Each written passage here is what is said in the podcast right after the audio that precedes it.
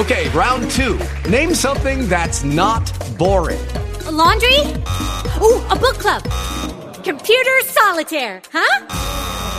Ah, oh, sorry, we were looking for Chumba Casino. That's right. ChumbaCasino.com has over 100 casino style games. Join today and play for free for your chance to redeem some serious prizes. ChumbaCasino.com. No purchase necessary. Full prohibited by law. 18 plus terms and conditions apply. See website for details. With LuckyLand Slots, you can get lucky just about anywhere. Dearly beloved, we are gathered here today to. Has anyone seen the bride and groom? Sorry, sorry, we're here. We were getting lucky in the limo and we lost track of time. No, Lucky Land Casino, with cash prizes that add up quicker than a guest registry. In that case, I pronounce you lucky. Play for free at LuckyLandSlots.com. Daily bonuses are waiting. No purchase necessary. Void were prohibited by law. 18 plus. Terms and conditions apply. See website for details.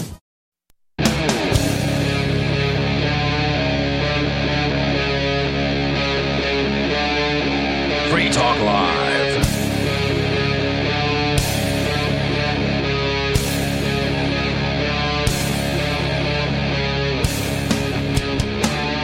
Is Free Talk Live, where, as always, you can join the discussion, share your thoughts and opinions. 603 283 6160 if you'd like to do that.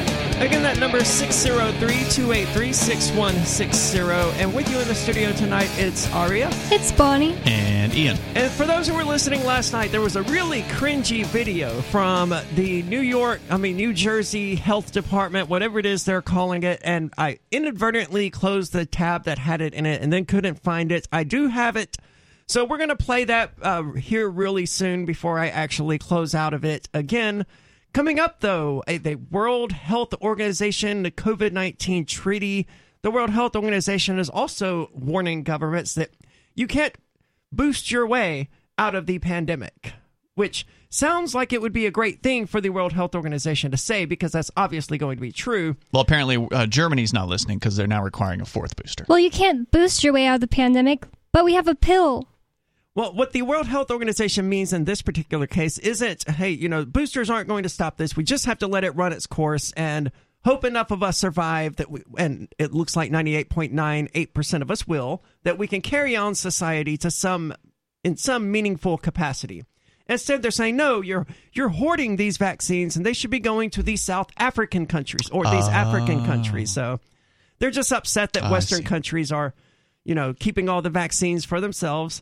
Also, overnight, the Tiananmen Square s- statue that was in Hong Kong has vanished. Hmm. Shocking. Yeah. I mean, China has made it clear they intend to take back control of Hong Kong, and Yeah. the Chinese government officially denies that anything happened at Tiananmen Square. Right. So, obviously, that had to go. Good news for people, though. The Bureau of Prisons has ruled that Inmates can stay in home confinement after the coronavirus emergency ends. Now, for those who don't remember, because this was almost two years ago, the Department of Justice or the Bureau of Prisons, whoever, decided that there are too many people in prison during a pandemic. So we're going to let some of these nonviolent people, I think it was nonviolent ones, serve their sentences in home confinement rather than in prison. And then there was the question of okay, but what happens when the pandemic ends? Are you really going to take these people out of home confinement and put them back in prison? Because that's horrible. Evidently, though, they're not going to do that. But we got all of that coming up. I want to go first to this video. Ah, from- yes, yes. We, we promised the- it last night. Yes, and then I stupidly closed out. This is from the New Jersey Department of Health. Dear Santa, I don't want games. I don't want toys. Just get me the COVID vaccine. This holiday season, there's no better gift than peace of mind. Get vaccinated today. Visit covid19.nj.gov. These poor covid19.nj.gov. kids. I just. I feel bad for the child actor who even had to do that nonsense. I bet no child actor actually said those words. They just had to mix them together. You want me to say I don't want toys? I don't.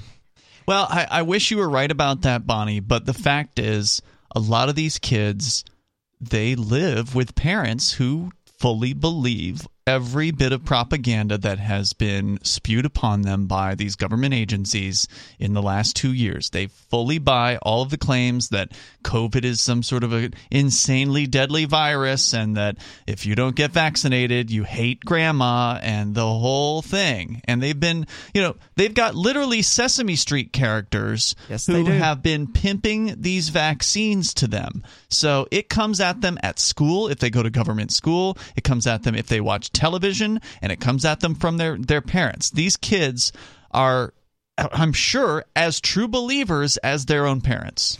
Whenever whenever I hear a little kid's voice saying something political like that, it's just so annoying because you you know the little kid didn't think it up themselves obviously and it's just not. it's just so blatantly propaganda and it's like either side. When I was a little kid, my mom had me wear a shirt that said Earth Day is socialist to school. and like when I think back to that, I'm just like I didn't know what that any of that meant and I got in trouble and they made me turn it inside out. Oh wow. I experienced something similar. I didn't do it myself, but it was a news article many, many years ago about this six-year-old kid who had did a walkout of his classroom over something regarding gay rights or something like that. It was just so abundantly clear that the kid's parents had told him to do this because how hmm. would a six-year-old even learn To walk about out. this issue in the first place, right? Much less be passionate enough about it to walk out because. Hmm. I don't. Rem- I didn't remember being what it was like being a child until we discussed it on the show at some point. Your average six-year-old isn't watching the news. They're not paying any attention to this nonsense. No. So, But they're of- paying attention to COVID because it you cannot ignore it. You can't. I mean, It's it's, everywhere. everywhere.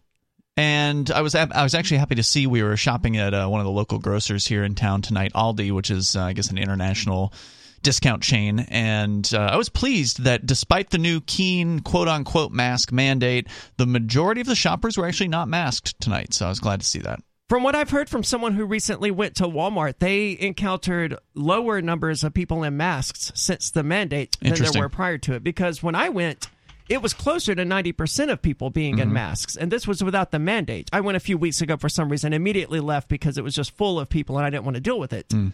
But it was probably 90% of people there were wearing masks. But now it's closer to 50 50. Presumably, people maybe that suggests that people wanted to wear a mask, but then the government said, "Hey, you have to wear a mask," and they said, "Oh yeah, no, I don't have to do anything." I doubt that that's you just it's just random chance. I think it is kind of random because at the Moose Mart where I work, way more people are coming in in masks now, which is Oh, sad. But not our regulars. Our regulars are, have not been coming in with masks and seem to not know anything about it. Is there a signage on the door now? um, no, yeah, we have. Let's talk about the signage there. we have a piece of paper like one inch by one inch with it is written on it. I thought there was nothing on it. I thought it was blank, but it's so small that you can barely see it, and So- it's the whole.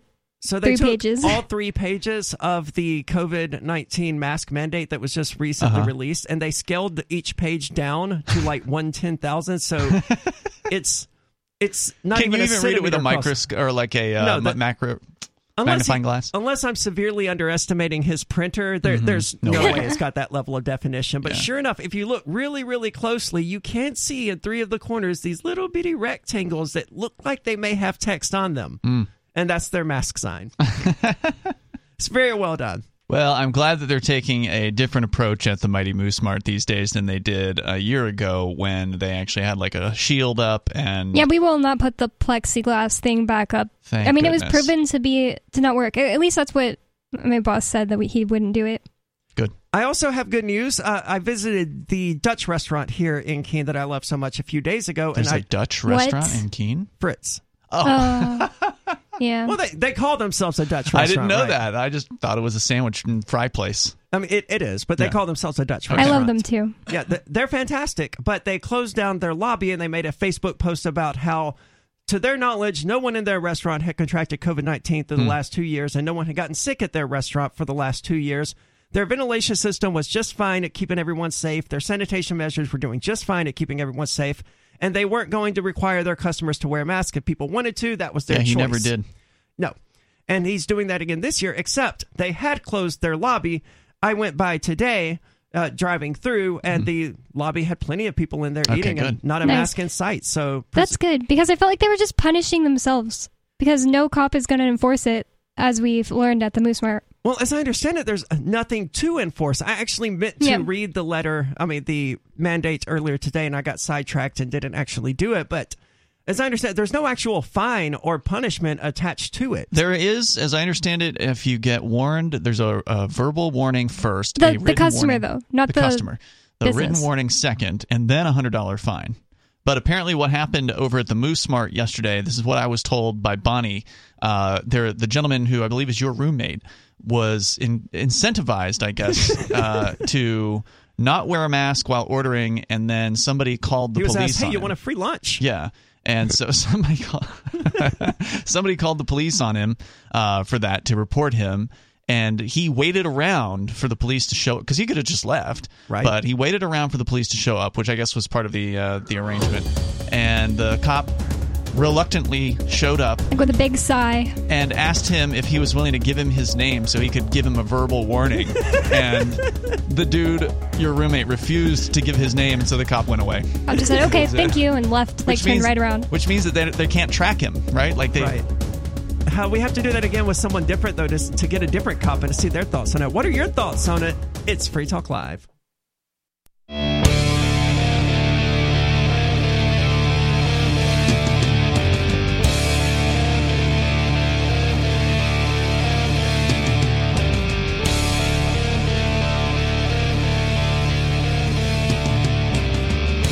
It's Free Talk Live. You're invited to join us 603 283 6160 if you'd like to do that. Again, that number is 603 283 6160. With you in the studio tonight, it's Aria. It's Bonnie. It's Ian. And I haven't actually checked. Presumably, we're still streaming on YouTube because people are still chatting there, but they hate us enough that even if we weren't chatting there, if there was some way, I mean, if we weren't streaming there, if there was some way they could continue chatting there, they would. And that's because we're constantly be getting kick, we're constantly been getting kicked off of various streaming platforms. Twitch has suspended us in the past. YouTube is constantly doing it. Nemo TV, some others are just constantly giving us the axe for having the audacity to speak our opinions freely. And that's why we love Odysee so much. It doesn't do that to us. We can say whatever we want there. Video.freetalklive.com if you want to find us there. We're there every single night streaming, and we can't be censored there. We can speak our opinions. We can. Well, we're, well, we not do we, we don't do pornography, so so we we're not going to be censored there. Probably not. Yeah, but speaking, they would never take us down for speaking, right? I don't think they would. And even if they did, all of the videos there are ultimate. They ultimately end up on LBRY, which is the blockchain-based protocol behind Odysee, and it get, it all That's gets right. very complicated. But the summary is that we can't really be censored there. And video.freetalklive.com will take you directly to it. And if you're sick of getting censored, like the lady I saw yesterday who spent months of her life making a video uh, analyzing sex in Star Trek, which never actually shows any actual sex, but the, just the subject itself got the video pulled. I mean, have they ever even had a love scene in Star Trek? Maybe in like a movie or something. I've never seen all of I'm Star sure Trek, in the. obviously. I mean, there was the whole idea of William Shatner's character, uh, Captain Kirk, Mhm. being a ladies' man. Yeah. So presumably there were some sort of 1950s, probably risque scenes in Like there. they go into another room Hmm. and you just know what's happening or something. Yeah, but it was the 1950s, so Yeah. how bad could it have been compared to what we see in 2021? And so she was analyzing the first series, the 50s one. I, I don't know which Oh, one. okay. It, it could have been all the series as far as I know. But she was complaining about how she appealed the decision and YouTube upheld it and said, nope, this violates our community guidelines. Stop dealing with this garbage. Go to Odysee. Hmm. Subscribe to us there. There's more than a million other people who are sick of getting censored on YouTube. Video.freetalklive.com takes you directly there. And we've talked on and off about the Great Reset throughout the years, which is a confusing thing. But I think it was the New York Times. If you go there and you search for a great, they have an entire section of articles dedicated to the Great Reset. Like it was this- Time Magazine, I think. Time Magazine. This is a real thing that some world elites have planned. Whatever it is, although it's not really clear if you actually try to figure out by searching and reading about like what they mean when they make the these sort of overarching big picture statements about what they think the Great Reset is, and even the uh, BBC article recently that came out like today to try to debunk the conspiracy theories, even it admits that it's not clear exactly what the Great Reset is. which is scary because it's a real thing and it does exist and you can Yeah. find the the people themselves at the G20 summits and the G6 summits or whatever openly admitting that they have this plan to perform a great reset. And evidently, you, you have quotes of people saying things like, You'll own nothing and you'll love it. That's right. As though it's going to be this communist paradise where everyone shares everything or no one owns anything because you're just a serf. Well, they won't use the term communism No, when of it course comes not. to the Great Reset. They well, it wouldn't even be communism. It would just be your same old tried and true, not tried and true, but your same old horrific socialism of just bureaucrats or crony capitalism Yeah. or whatever. I mean, uh, you know, the ism is not clear what their their viewpoint is on what they want that to be, but they use terms like capitalism, but they're talking taking it to a different level or something like that. And I don't have the, the propaganda right in front of uh, in front of me here, but the Bitcoin news site actually did a summary piece looking at the BBC and Reuters quote unquote fact checkers. Oh, I love this stories So- about this. So the BBC and Reuters did a fact checking of it. Yes, a total coincidence that BBC and Reuters like Wait, they're doing a fact checking of the, you know, the claims of the that The there are people that want theorists. the. So- The So- Great, Great Reset, Reset? conspiracy theorists. So yeah, so essentially what's happened here I, is I'm sorry, I just don't know what there is to conspiracy theorize about because they're outwardly saying that they want to do basically bad things. So I, ju- I just already. Well, they're not very clear about what exactly they want. Hmm. Th- They sort of allude to it vaguely, but Hmm. it's not like they're standing up there saying, "Oh no, we we want to wipe out." Pretty much all of the world population above 500 million people. I mean, you have things like the Georgia Guidestones and creepy stuff like that that Yeah. kind of make you think that's probably part of the Great Reset, but it isn't exactly clear. Obviously, people being tracked everywhere they go is going to be part of it. Hmm. Just like farmers love being able to track their cattle and monitor them via GPS and all this other stuff now. The governments of the world want to be able to do the same to their own cattle. And that, by the way, for those who aren't listening, is us. So apparently, what happened here is uh, Reuters came out with their quote unquote fact check, I guess yesterday, and BBC had one from back in June. So I thought BBC's was also coming out this week, but no, that was several months ago. And Bitcoin.com did a fact check of their fact check. I guess you could call it that. Yeah, it's at the very least a, an overview of what these companies are doing.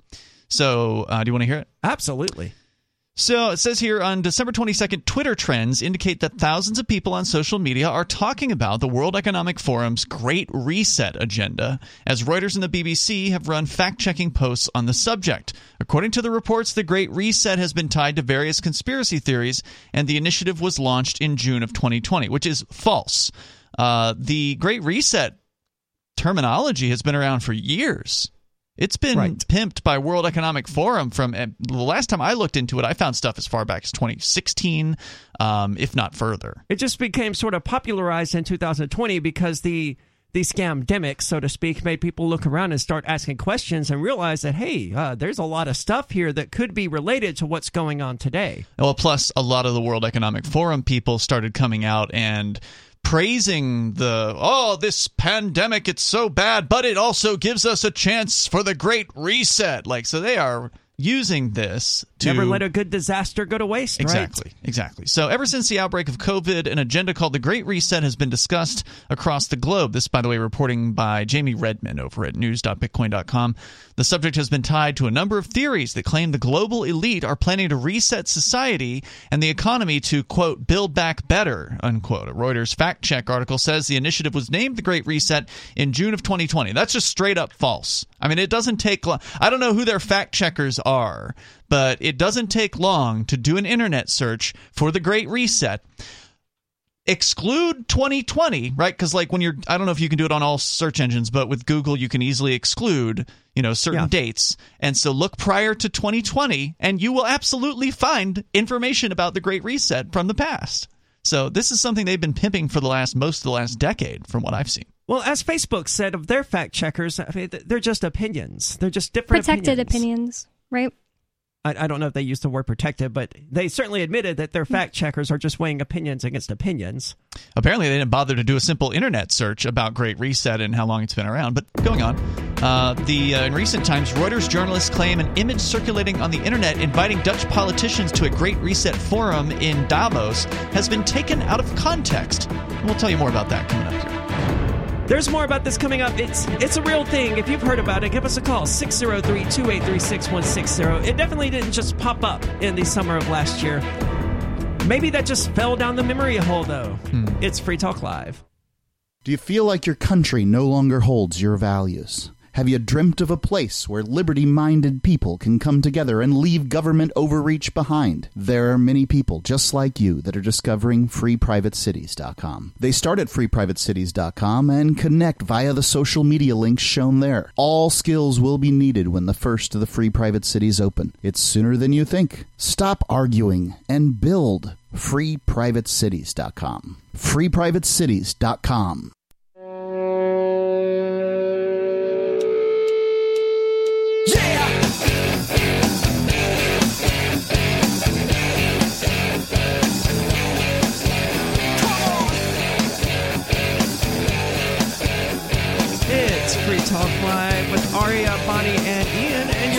to join us. 603-283-6160 if you would like to weigh in on the Great Reset that we've been discussing. Again, that's 603-283-6160. This actually this article is actually coming from bitcoin.com. I'm glad to hear that.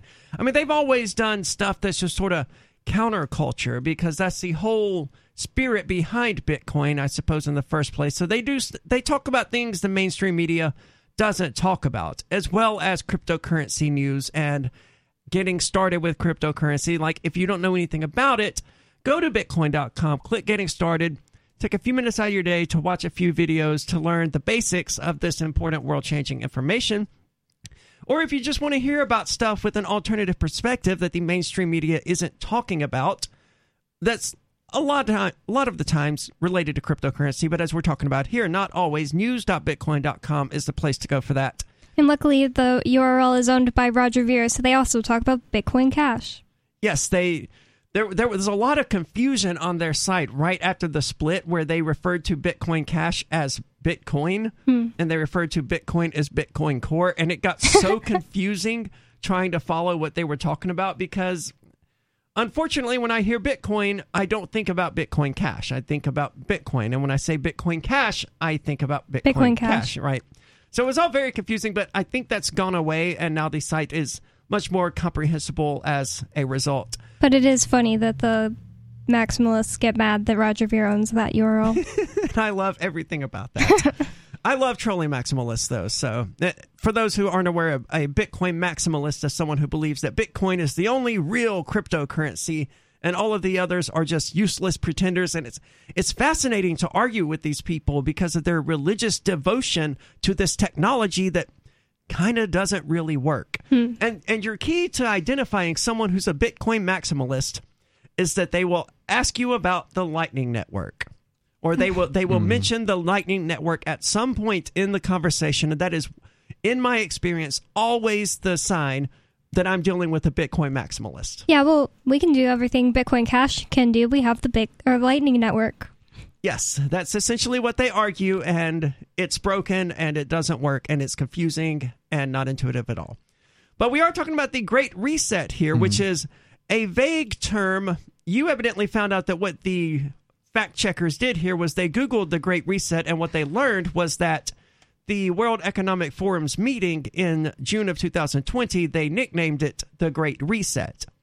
But the phrase the Great Reset goes much more distant into the past. That's what than I thought, Aria. And so I've just been looking here over the last several minutes to see if I can reproduce what I swear I had seen before. We which covered is- it here on the show. I I, sw- I feel like we did. Yeah, We did. It was you and I and maybe someone else. I don't remember who, but I know you and I were on the show that night. I cannot find at least now. I haven't looked on DuckDuckGo, but uh, I I cannot find the Great Reset previous to uh, 2020 at this time. All of the pages that look like they're from before 2020 are just some old page on the World Economic Forum website, but then down at the bottom it's got a link to a, an article from now or from the last two years. So it's not finding actual old pages like I thought. So I uh, I don't know if this Are you using archive.com? N- no, I'm not using archive.org on this. Oh. So just my initial um, researching, I'm Wow. not able to uh, to back Down the up what memory I, hole it went after all. Yeah, I, that's weird. We we It's did very strange. It'll be in the Free Talk Live archives. If some bored listener out there, because they do seem to be we our listener base, at least the ones on the Matrix server, that's comprised of bored people. Find the show in the archives where Ian and I talked about this because we did, and we read the articles. We discussed it at length here on the show, Yeah, I could have sworn there was. I and they know. existed. Yeah, I, it's weird. Anyway, um, I can come back to the story here because they are doing their best to try to whitewash this thing. That's why the BBC, Reuters, these mainstream media organizations are hollering from the rooftops about how, oh, no, no, no, it's just a conspiracy theory. The Great Reset, it's all good. We don't really know what it is, but the conspiracy theorists are wrong. We don't really know what it is. Even though the conspiracy theorists have been absolutely right about pretty much everything regarding COVID 19. Dude, I saw an article today that we're going to get into later about how now this company has developed a microchip that's the size of a grain of rice. Oh, that that's they- been around. I know, but now it can tell your vaccination status just Oh, with a yeah. cell phone using near field Wow. communication technology. So Yeah. That's yeah. convenient. Now you don't even have to pull out your phone. And I woke up today with an, an alert on my phone that said there's now a COVID 19 pill that the FDA approved. Yeah. That's for for people that get it and want to quote unquote reduce the symptoms. because the vaccines weren't enough, presumably. No, obviously not. So you They're 100% effective. That's why you need to get a third and a fourth. and even then, if you get COVID, you have to take this pill to make sure you don't die from this disease that has a 99.98% chance of not killing you in the first place. So, uh, How the on, hell are people falling for this? It is just ever present, and some people are, they literally live in fear. Turn off your television, man. They either live in fear or they're just like, I just want to get back with my, or like, get back on with my life. Right. They believe that by being obedient, they're somehow going to have a normal life again. It's the That- opposite. That is the case with a lot of the normal non-libertarian people I know. They got their vaccines because they, they wanted to take off the mask and they were told they were going to be able to do that. And now the government's like, ha ha, guess what? We were joking. Put the mask back on. Oh, by the way, um, the latest city. So yesterday it was in the news that Boston is now requiring vaccine passports for indoor activities. Now Chicago is uh, the latest city. So pretty much all the big cities in uh, the United States are uh, the biggest cities are on board with this stuff.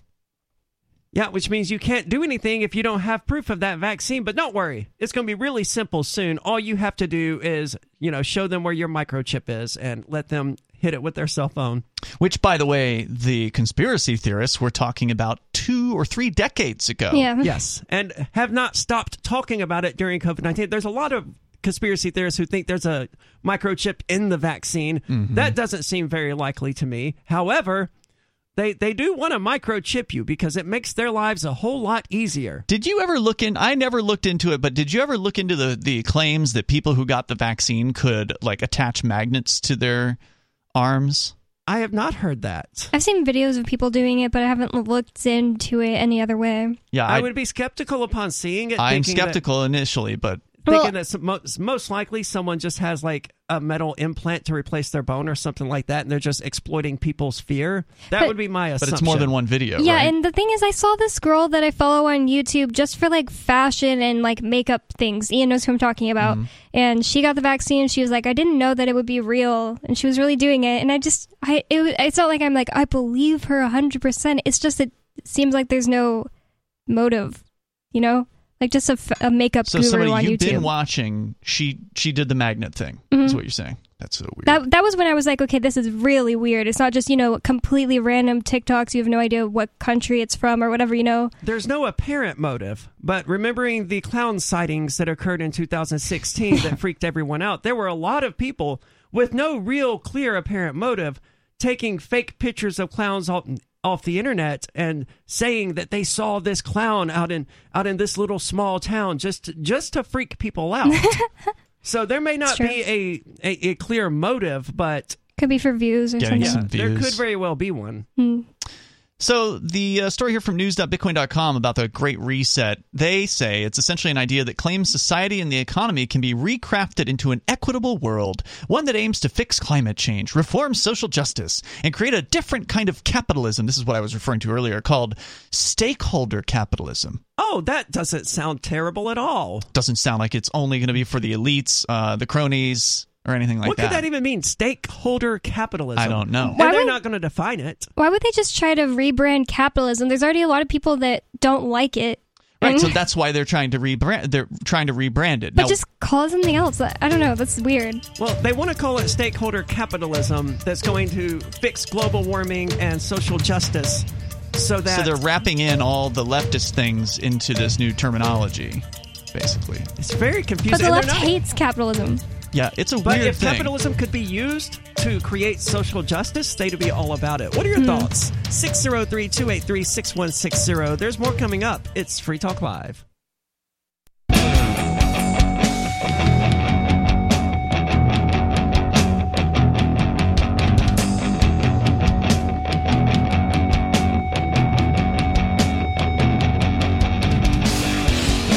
It is Free Talk Live. You too can weigh in, share your thoughts and opinions about this widely discussed, widely known, totally open, above the board project by world elites to reshape the world in the way that they think is best. And whether you think whether you agree with them or not, you have to understand why that alarms people like me who have seen the disasters of central planners over and over and over throughout human history. It always leads to disaster. Hmm. I just can't imagine thinking that even the way that I live day to day is best for me. I- I can't imagine forcing someone else to live the way I live. Well, they don't want the elites don't want to force us to live the way that they live. Hmm. They want to force us to be peasants who don't own anything and who are brainwashed and terrified and are just basically good little sheep for them. You'll own nothing and you'll be happy. Good little You'll like serfs. Yeah. This is what the World Economic Forum, I believe, put out there several years ago. You'll own nothing, but yet the model they're talking about is something called stakeholder capitalism, which is apparently a system in which corporations are oriented to serve the interests of all of their stakeholders, such as customers, suppliers, employees, shareholders, and local communities. Under this That system, means government. it does. Yeah. Under this system, a company's purpose is to create long term value and not to maximize profits. So they want to rewire human nature somehow so that a person who runs a company is somehow not interested in maximizing profits. You know, however, how you could maximize profits while also making sure that customers, suppliers, employees, shareholders, and communities relying on these companies are all happy and benefiting from the situation would be to have an actual free market. Mm. Get rid of all the things regulating them from doing things the way that would be best for them. I suspect that is not what they are proposing. No, they're proposing to, they're proposing to rewrite human nature so that people aren't motivated by profit. Well, what I see here is a bunch of gobbledygook. Now, where are you getting that definition from? That came from Investopedia, so, I actually have an article by Klaus Schwab, who written- wrote an entire book about this crap. Yeah, written. He's the he's like the head of the World Economic Forum. He's the founder of it. Um, Oh, He's the creepy guy. Whenever you see the pictures of the dude from the World Economic Forum, he's this bald old man. He wears like really Oh. creepy, um, sort of. I don't know how to describe the clothing, but it looks like something you'd see at like the Bohemian Grove He has- ceremony or whatever. He has really gross old man spots on his face. Well, he's got really gross ideas as well, Yeah. for whatever that's worth. And so, I, I got to see what this guy looks like though, because between the description the two of you just gave, I, I'm picturing. Eh, he's he looks kind of like Droopy the dog from the from those cartoons. I mean, honestly. So I'm going to take you into this uh, story here. and Maybe we'll get back to the Bitcoin.com on this World Economic Forum Great Reset. But let's just see if we can make heads or tails out of this. This whole article is about what kind of capitalism do we want? And then he gets into the, what he describes as three different kinds of capitalism. He says there's shareholder capitalism, which is embraced by most Western corporations, that holds that the corporation's primary goal should be to maximize its profits. The second model is state capitalism, which entrusts the government with setting the direction of the economy and has risen to prominence in many emerging markets, not the least China. But compared to these two options, he says the third has the most to recommend it stakeholder capitalism, a model I first proposed a half century ago. oh, yeah. Isn't he important? Mhm. Positions private corporations as trustees of society. Now, remember, society is usually code for the government. And I don't right? trust corporations any more than I trust the government. You So shouldn't, because the government alre- is corporations. Yeah, we're already off to a bad start here when you expect me to. Walmart's Walmart and Target and McDonald's are going to be good stewards of society. I just don't see it.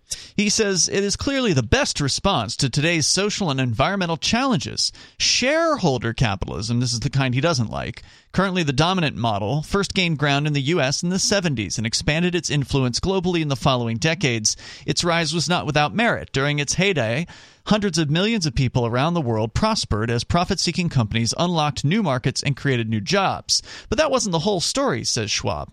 Advocates of shareholder capitalism, including Milton Friedman and the Chicago School, had neglected the fact that publicly listed corporation is not just a profit seeking entity, but also a social organism. Together with the financial industry pressures to boost short term results, the single minded focus on profits caused shareholder capitalism to become increasingly disconnected from the real economy. Oh, so let's get rid of corporations. Uh, he's not proposing that either, but that uh, wouldn't be a bad idea as long I would as be it on board with that. As long as it would include getting rid of the government corporations too, Absolutely.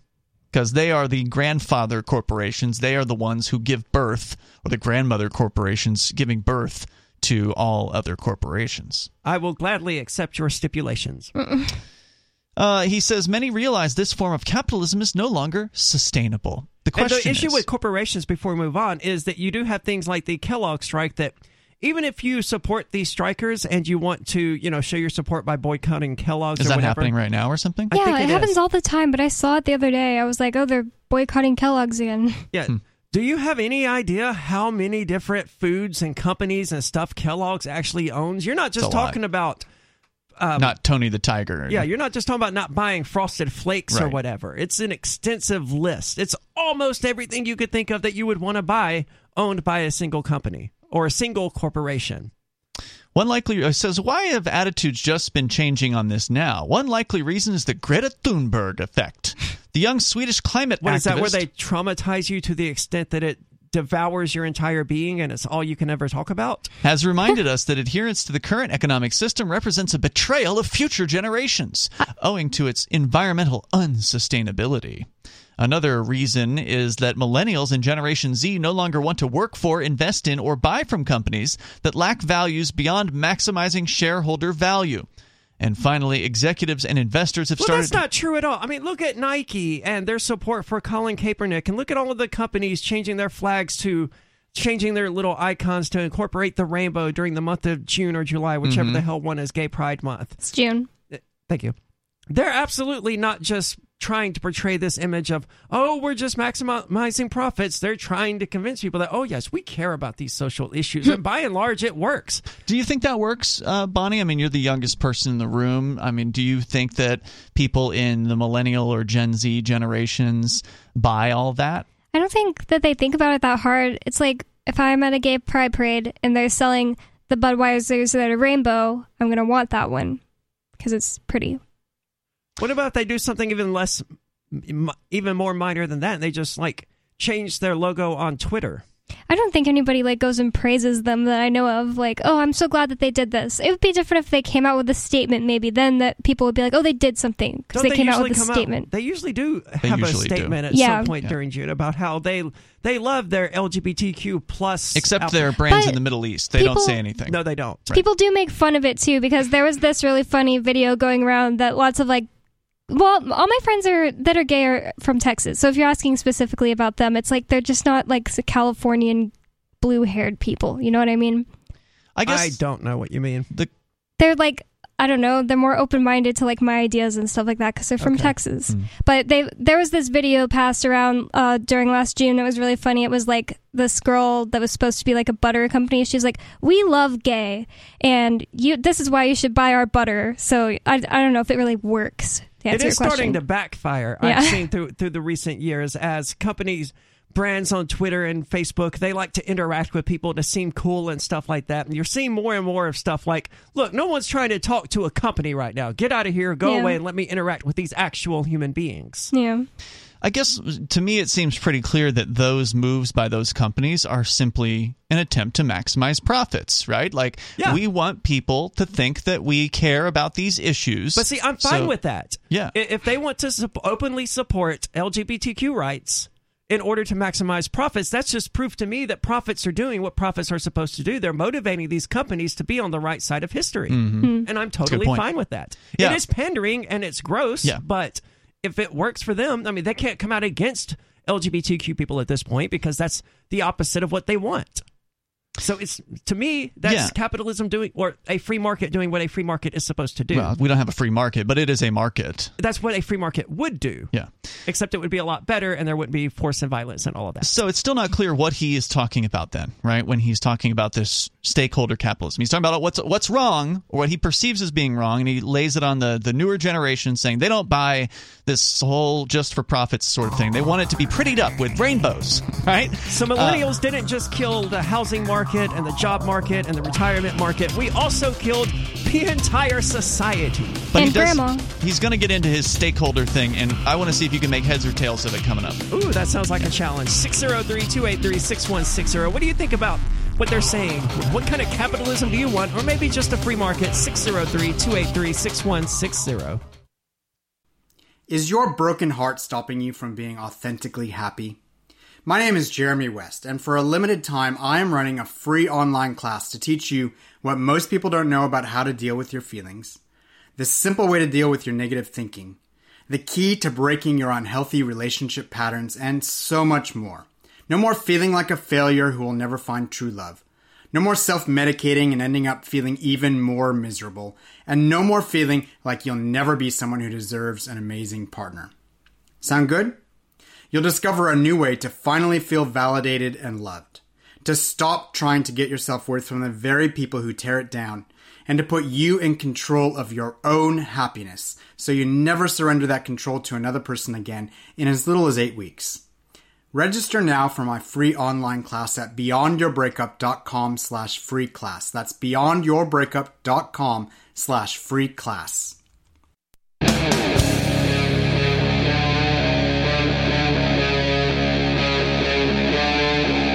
Talk Live.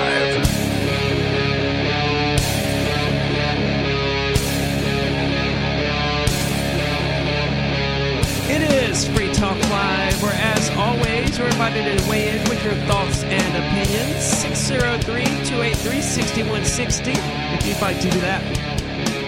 Again, that number is 603 283 6160. With you in the studio tonight, it's Aria. It's Bonnie. And Ian. Talking about the Great Reset here because recently the BBC and Reuters took it upon themselves to fact check the conspiracy theory claims about the Great Reset. And it's important to keep in mind that when the mainstream media moves to fact check something conspiracy theorists are saying, they're just looking to create an alternative narrative. Yes, that's Yeah. the word I was looking for. Thank you. They're not, they're not looking for the truth. They just want to calm people down so they, they they can continue getting away with whatever they've been trying to get away Well, with. it's interesting when they do this stuff because it's actually an acknowledgement that the conspiracy theories are getting out there in such a way that they feel like they have to say something about it. I mean, because 20 or 30 years ago, if Alex Jones was on, you know, Austin television, ra- you know, railing about uh, biometric identification, yeah, the news media just didn't care.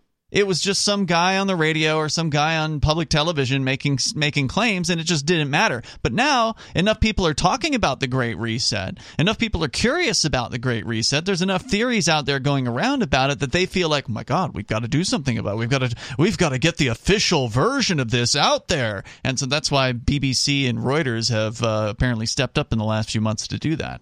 Yeah, and you can't listen to every conspiracy theorist because you do have some that say things that just aren't likely, like they're secretly putting microchips in the vaccine or whatever. But or that birds aren't real. see, I don't think anyone genuinely believes that one. no, they don't. There was actually an article uh, in New York Times, the New York Times, that came out where the founder of the "Birds Aren't Real" movement has admitted that the whole thing is basically a total troll job. I didn't know that people w- any ever claim to think that all birds are not real, but I could totally believe that there are probably sometimes robotic birds that fly next to somebody that they want to listen to. I, I could see the government having drones that are shaped like birds. I mean, the military uses one that uh, are shaped like flies and stuff like that. Yeah, like don't that. they have like cockroach-sized ones or yeah, something? Oh, so they have some pretty fancy technology. However, the the most creative thing I ever saw about birds aren't real was during one of the government shutdowns, where it was like, yeah.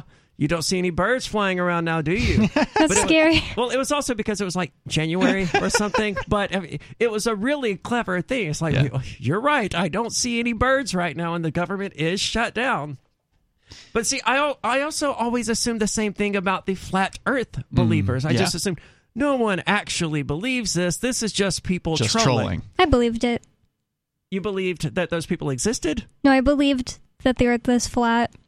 I did. Well, I don't know if I ever believed it was flat, but when I was much younger, I certainly believed it was only 6,000 years old and all of this other crap that I the- believe that too because of the Bible, or because of the people that say that they figured that out through the Bible by adding up all the ages of people, which I don't even believe that they did that. But um, Well, even if they did, it's so demonstrably not true Yeah. that as soon as I reached the age of being able to take someone more seriously than the average Sunday school teacher who isn't qualified to teach children, I realized that that couldn't possibly be true. Mm-hmm. yeah, but I didn't believe that the earth was flat because of Christianity. Like my parents were like, "What? The earth's not flat." But I just believed it made sense because I saw a bunch of videos that would really convince you, like if you just question everything the government says. How old were you? High school, Okay. But I've never been a flat earth believer and I, I just always assumed it was just people joking, right? Like like the flying spaghetti monster believers, the people who wear colanders on their head to get their driver license photos. They're just atheist trolling. But really, sadly, it is just a matter of time before someone actually does gonna buy it. believe such a thing as a flying spaghetti monster exists. And Somebody that's probably sad. And You're, you're absolutely right. Somebody probably already does. But when a libertarian warns you about a conspiracy theorist or, or a conspiracy theory, it's really, we have a pretty good track record of saying, hey, the government's going to do this, and then they end up doing it. We were talking about the NSA spying and the dragnet on emails and text messages long before Edward Snowden came out and proved us to be right. We knew from seeing the laws that the government had passed that these organizations absolutely, certainly existed. We just didn't have any proof of it. But we mm-hmm. know how governments work, and we know they'd given themselves the authority to do this. And then suddenly, Edward Snowden came around and was like, oh, yeah, by the way, they're, they're actually doing this. And Yeah. it wasn't this huge vindication period for libertarians. It just, it got talked about for a few months, and then it got forgotten. Even though it's just yet another example of libertarians being right about what the government is planning. And here, libertarians are a bit concerned about this statist attempt to centrally plan every aspect of society, re- redoing the entire economy to focus on what they think human society should be directed toward instead of letting human society individuals direct themselves and pursue their own goals and their own dreams Yeah, well, the people who are in search of power and who hold power cannot let that go. I mean, they can't. They must be the ones to make these decisions for people because people are just little cockroaches. They can't make decisions for themselves. This is the opinion of people like Klaus Schwab and the World Economic Forum. they do view us as cockroaches mm-hmm. absolutely we're just bugs to them overpopulated. Like cockroaches tend to be but let's get further into this article Sure. Uh, so this is actually about the. Uh, yeah that's right because we're still trying to figure out what the hell they're even trying to plan this is stakeholder no Stakeholder capitalism is what Klaus Schwab, the founder of the World Economic Forum, says he proposed 50 years ago, and he's been pimping it ever since. And so I just want to know what exactly that means because this whole World Economic Forum Great Reset concept has been very nebulous every time I've looked to try to see what is this thing about. which is concerning in and of itself. You know, these governments around the world, these great organizations like the World Economic Forum, they have all of these great plans about things they want to do. But when you try to ask them, can you explain this plan? You don't get a very clear answer. No, and I don't think it's going to be clear here in a moment. But he see, he points to Generation Z and millennials as the reason why this change is happening now, uh, saying that they don't want to just make profits; they want their companies to be caring. Right is kind of what he's saying here. Uh, so he goes on. He says the result is stakeholder capitalism is quickly gaining ground. The change in direction is long overdue. I first described the concept back in 1971, and I created the World Economic Forum to help business and political leaders implement it. Two years later, attendees at the forum's annual meeting signed the Davos Manifesto, which describes a firm's principal responsibilities towards its stakeholders. That's Now- coincidental. That also happens to be the year that the United States went off of the gold standard. Interesting. Uh, now others are finally coming to the stakeholder, which he puts in quotes, table. The U.S. Business Roundtable, America's most influential business lobby group, announced this year, and this was written in 2019, that it would formally embrace stakeholder capitalism. And its so called impact investing is rising to prominence as more investors look for ways to link environmental and societal benefits to financial returns. We should seize this moment. So they're still motivated by financial returns. They're just trying to find a way to profit off of pretending to care about the economy. I mean, about the ecosystem. Right? Well, I guess he would have you believe that they're not pretending. But, whether they are or not is up to up to question.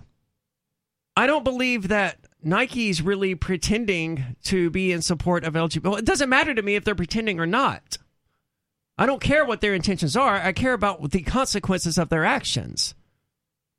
They can lie to me about caring about the the environment all they want, as long as they don't destroy it. I don't care if they genuinely believe in the in caring for the environment or not. That's irrelevant to me. So what are they doing? Not what they're saying. Yeah.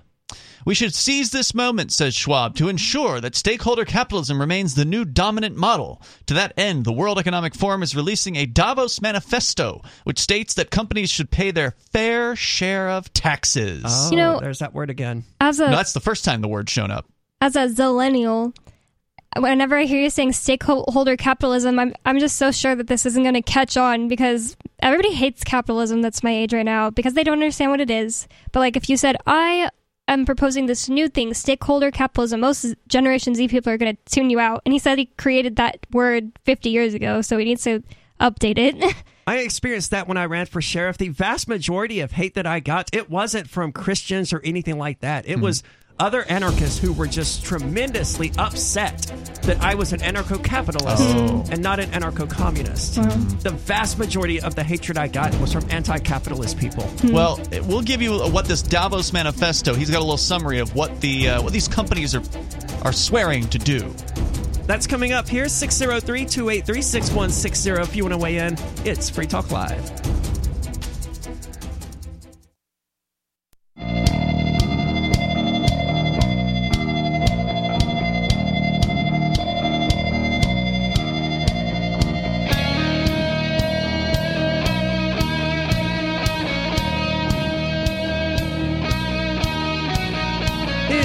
Talk Live, where we've been telling you about Intercoin throughout the last year. Can help any business or organization raise money launching their own token.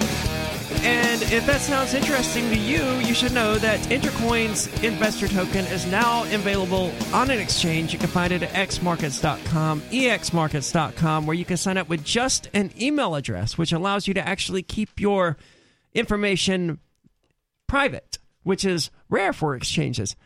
You can also get it at Uniswap. Links to those are on their websites at intercoin.org, I N T E R coin.org. Pick up some Inter- Intercoin investor tokens for yourself at intercoin.org, and you just might be advancing the cause of liberty around the world. With you tonight, it's Aria. it's Bonnie. It's Ian. And let's go to the phones. We have Sarah who wants to talk about communism. Sarah, you're on Free Talk Live. I accidentally oh. muted the phones. Go ahead, Sarah. Yes, uh, so You got to turn that speaker I down in the believe background. Oh yeah, okay, okay. I got I got I'm going to the other room here. Um, I said an echo. Um, anyways, um, I just want to say that communism. I believe that is a it's a more fair a fair system for the common average person. That doesn't work their entire life. Because because it's a system without the billionaire capitalists. And since you guys are talking about capitalist, um, Well, hold on, eh, Sarah. Uh, because I'm I'm with you to an extent. Um, I don't think a person can become a billionaire without utilizing the state to get that way. Or, uh, That- that's just what- abusing the workers. That's just that's just what my gut tells me. Because we're not talking about someone with nine hundred and ninety nine million dollars and all of that here. We're talking about an actual billionaire. And I just find it hard to believe someone could reach that position without using force and violence of government somewhere along the way. I, don't could know. be wrong. Just hold on to the Bitcoin long enough, and uh, we'll all be billionaires. Fair point. But uh, you know, if Of course, that counts on the government to print money, but that's not what you're talking about. if there was a system in place where if as soon as they made a billion dollars every single dollar beyond that just got distributed automatically to the workers or whatever. I wouldn't necessarily be opposed to it because it's more money than they're ever going to spend in their entire life. Are you saying that would be a voluntary system? Well, um, but like I would prefer communist it be a system, from what I, voluntary wait, wait, from a com, from the the the hospitals. Uh, from what I heard in Cuba, for example, all the doctors they work for free. They all get Yes, housing. they They, all get they are, in food, fact, but they don't get slaves. paid. yes they are slaves Okay. that's slavery okay, and sarah also before the sanctions, Hold on- hold on, all Sarah. of the medical. Sarah. it was universal health care. Everybody got Sarah. the uh, the health care for free, like in Canada. Okay, I understand that, Sarah. Sarah, stop talking. What you're describing is slavery. When you when you feed someone and give them a house and you make them work and you don't pay them, that is literal textbook slavery. Well, that that is not slavery because you have the mindset of co- communion, community. Your service and your life belongs to the community. You're working to service the community, not to benefit yourself. Awful. And that's why the Yes, like the- black slaves in the or United States were forced to do under the system dec- of slavery. Here's what I want to know, Sarah. Who decides? Who decides who becomes the doctors? Well, I mean, I mean, you have to have a talent for it. So uh, the you contribute according to what you can do, what your abilities are. Well, and you don't just you're not just to your born a needs. That's doctor. Unfortunately, your ability is just to be a coal miner, and you're going to get the same amount of money as a person whose ability was to paint pictures. Are you saying, Sarah, well, that some that's about it. Are you saying because that the si- disabled people, the elderly people, get the same amount of what accord, receive according to their needs, even though they cannot contribute? But who decides who needs what?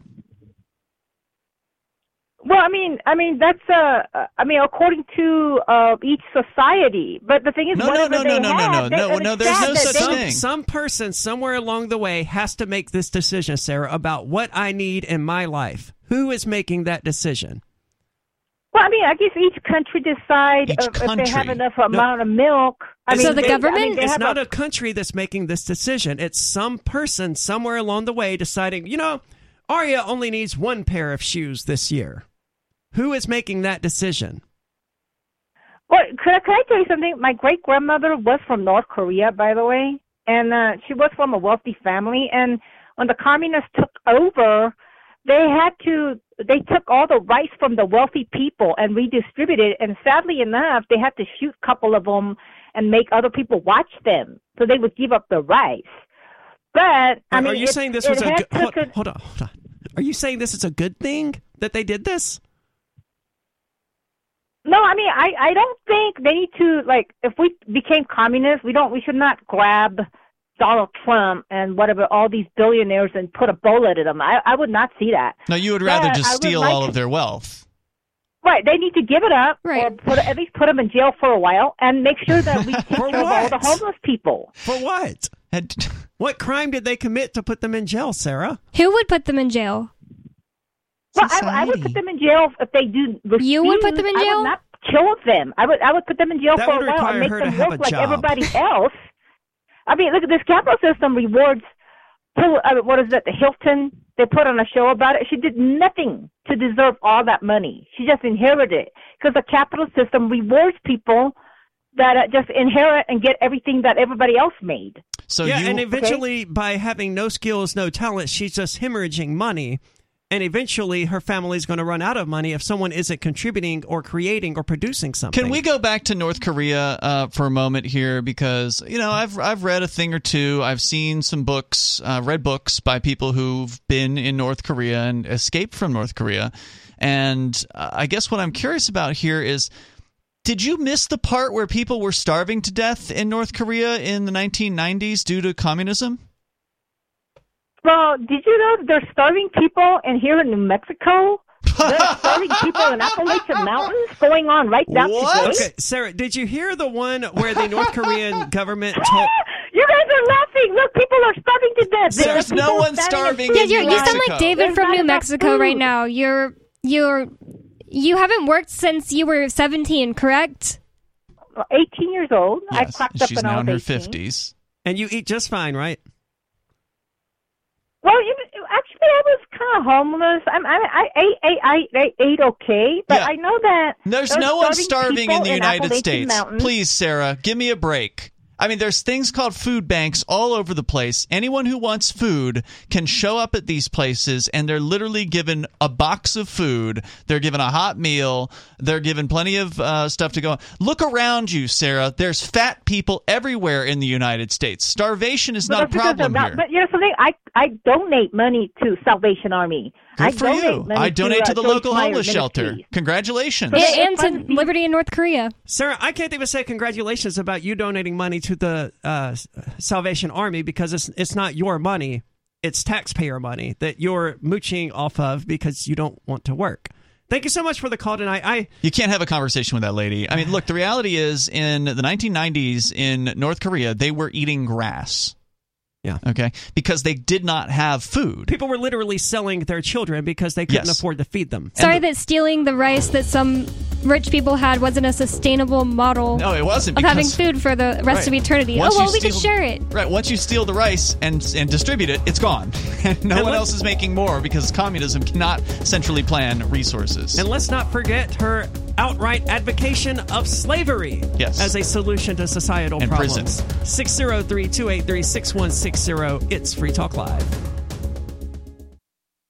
Free Talk Live's video archives have been on LBRY for years. LBRY is an uncensorable, decentralized, blockchain based media sharing protocol, and we're big fans of it here on Free Talk Live. In 2020, LBRY launched Odysee, a video sharing website to compete with YouTube, and it's really taking off. Now, with over 1 million channels, many of whom are disaffected YouTube creators. During YouTube's crackdown for not towing the government line on COVID, the Free Talk Live YouTube channel started receiving strikes and could be completely taken down at any moment. Thankfully, Odysee started offering live streaming, so we're now streaming live every night and posting our video archives permanently to Odysee. You can watch live or anytime on our Odysee channel by visiting video.freetalklive.com. If you want to go all in, download the desktop app at lbry.com, and then every video archive you watch, you'll help seed and keep it online forever. At minimum, we ask you visit video.freetalklive.com and follow us on Odysee today. video.freetalklive.com.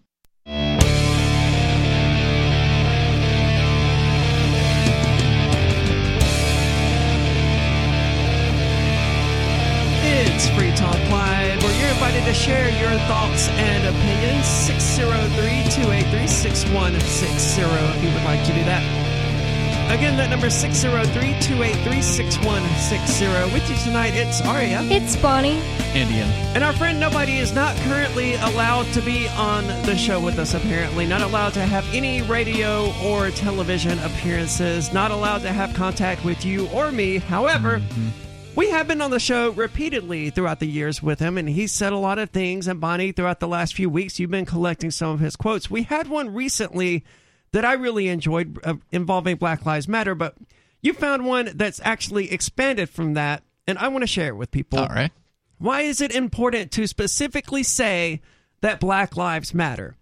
Because when they said that all men are created equal, they didn't include black men. When they said liberty and justice for all, they did not include black people. So it's reasonable for a black man to ask if you are including them when you say all lives matter. And that's mm-hmm. a really, really good point. You know, you you have to say that because they were specifically excluded from liberty and justice for all and the phrase men all men are created equal. So certainly some history there that we can't just ignore and say, well, all lives matter. Yeah, and speaking of ignoring history, uh, Sarah there just does not want to talk about you know communist Russia, communist uh, North Korea. And I don't all even of- know why she took the time to reference North Korea because she had sounded more like she was making our point. I mean, she yeah, she pointed out that her family escaped from North Korea, right? Yeah. Yeah, she said her grandmother was from North Korea. I don't know. Do you leave North escaped. Korea without escaping it? do they have do they have some sort of expatriation? Well, also, program? I didn't quibble with her about it. I forgot to ask if she's vaccinated. Uh, she'll call again. Yeah. Uh, but uh, I, I didn't quibble with her about it. But North Korea didn't exist until after it was divided up after the you know the Korean uh, conflict with Japan and uh, the United States. So it was just Korea prior to that. Right. And then it was so I don't know if she was saying her grandmother was from North Korea or just from Korea. Because if she's 50 years old, then her grandmother would have been born in Korea, not North Korea. Good point. Yeah. There's also the reality that people in there there are starving people in North Korea right now today.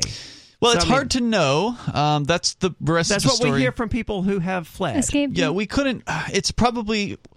So the thing is, in North Korea, you don't really know anything about what's going on except for what people who've escaped can tell you about it, because the North Korean government is the only creator of media in North Korea. So and it's all propaganda. it's all state propaganda, and so anything that you get out of North Korea, uh, you know, is official propaganda. So you can't believe a thing that the state says.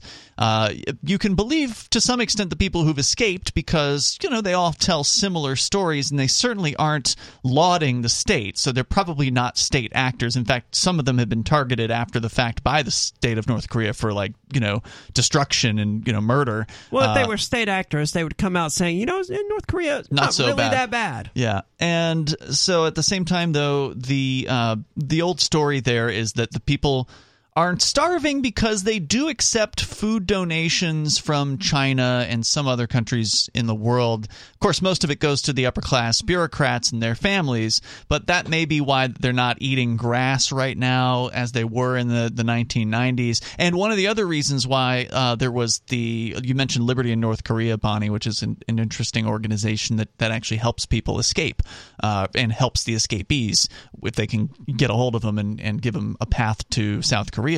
But they came here actually to Keene when they were doing their Jangmadang tour and told us about this uh, word, which in Korea means the black market. And so, what ended up happening, and what they say is the reason why people aren't starving in North Korea right now is because Kim Jong un and to some extent Kim Jong il started to look the other way, if I'm recalling the story correctly, started to look the other way when it came to black markets.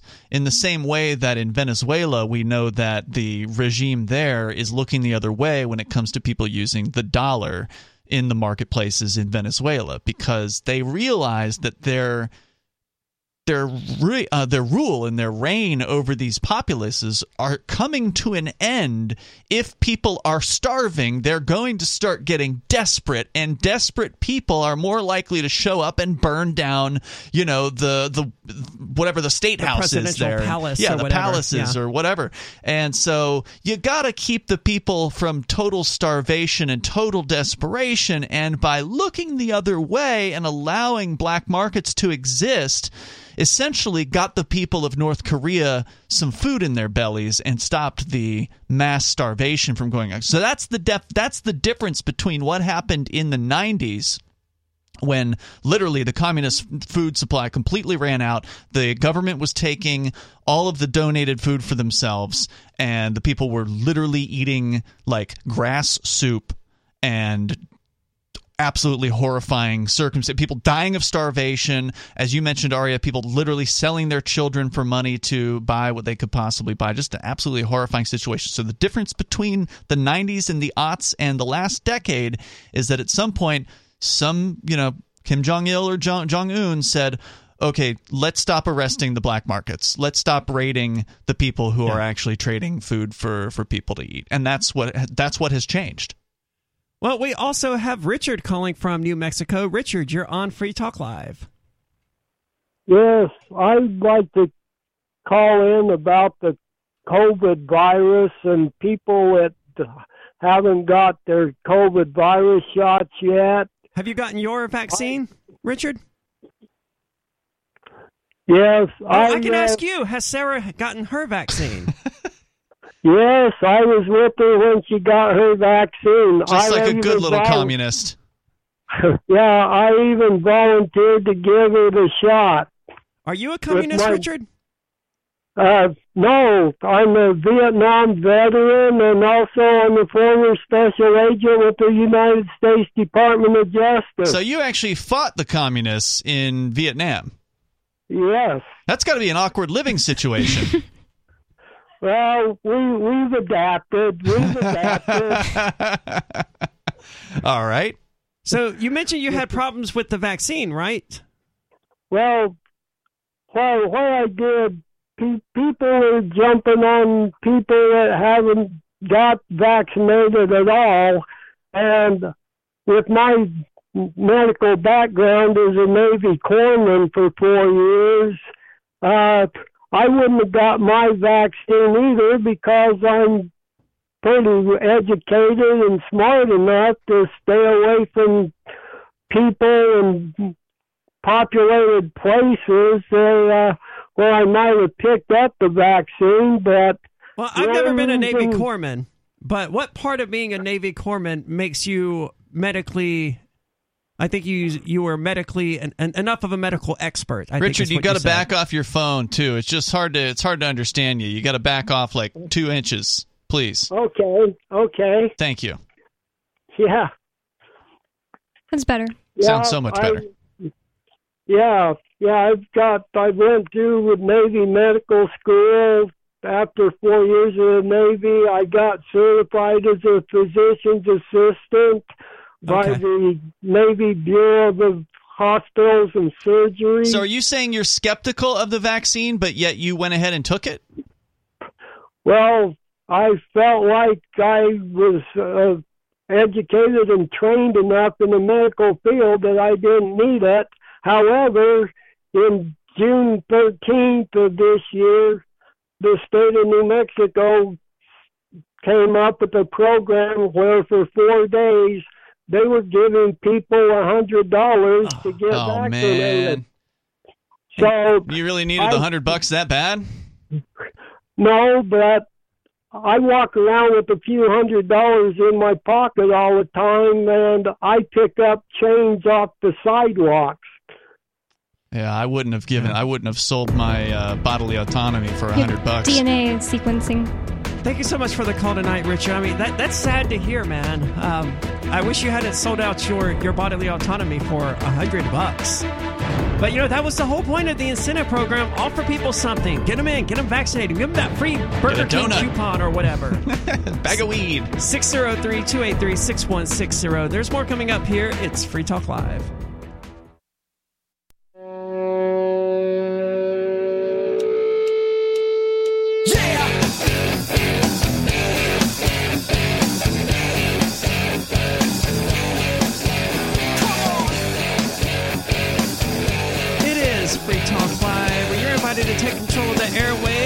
About whatever is important to you, whether or not you think communism is somehow better than capitalism, even though, I mean, we were talking with a caller earlier who certainly advocated this and pointed out that, oh, well, the.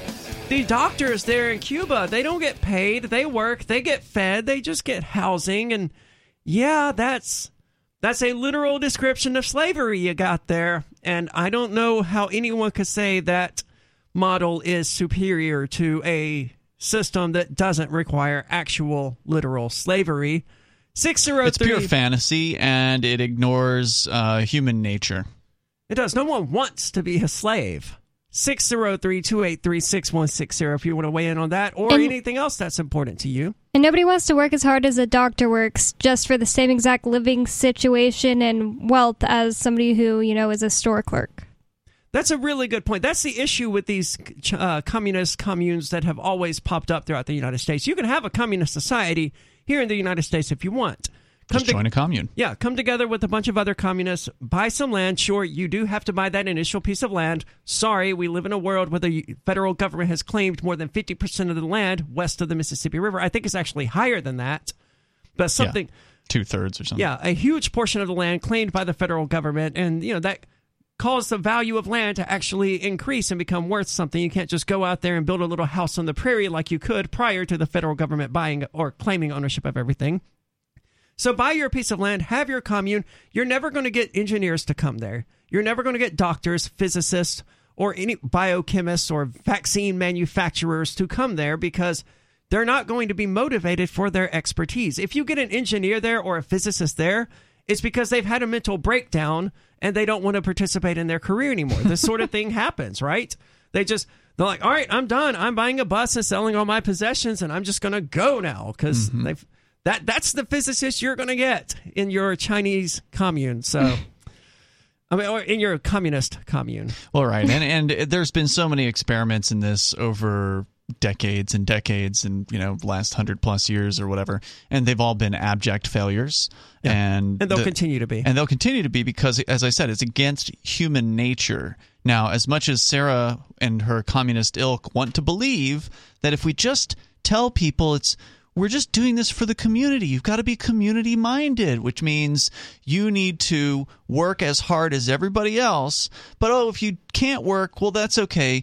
We'll take care of you because from each according to his ability to each according to his needs. So therefore, there's all now of a sudden people who all of a sudden can't work, who could work before because well, why should they work as hard as other people when if they work less hard, they still get food in theory, right? Like that's the idea. You get taken care of. Oh, my back hurts. Oh, I can't work today. I'm just going to have to sit this out and then just keep sitting it out and keep sitting it out and then watch as the other people who are working, you know, as much as they're community minded, they're going to get sick and tired because they know that you're 25 years old and you you are not crippled and you can absolutely get out there into the field and work. So they're going to say, you know what? I'm not going to do as much work today because they're not working over there. And then before you know it, hardly anybody's working. And where's all the productivity coming from then? And there are always still fat cats. Like the the thing that she Like has an issue with, yeah, the thing she has an issue with capitalism is, oh, there are these billionaires, and we're all, you know, us in New Mexico, we're starving.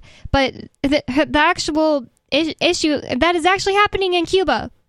There's, you and know, we do have rich callers people. I want to get to, Yeah. but I, I, I want to point out. I mean, you're absolutely right, uh, and we saw this happen during the pandemic when people quit their jobs Mm-hmm. or came up with all kinds of nonsense to not have to work because the government was giving them an extra six hundred dollars per week Uh, they're still not working somehow. to I don't be know how. unemployed in addition to the standard unemployment benefit the government was paying them to stay at home and Right. you better believe me as someone who worked through the pandemic i i'm not a hateful person but i can totally see how anyone who had to work through or who had the drive to work through the pandemic it absolutely hates those people who sat at home doing nothing, reaping all of those benefits. And look at the consequences. The economy's completely wrecked. There's animal food shortages, there's clothing shortages, there's food shortages.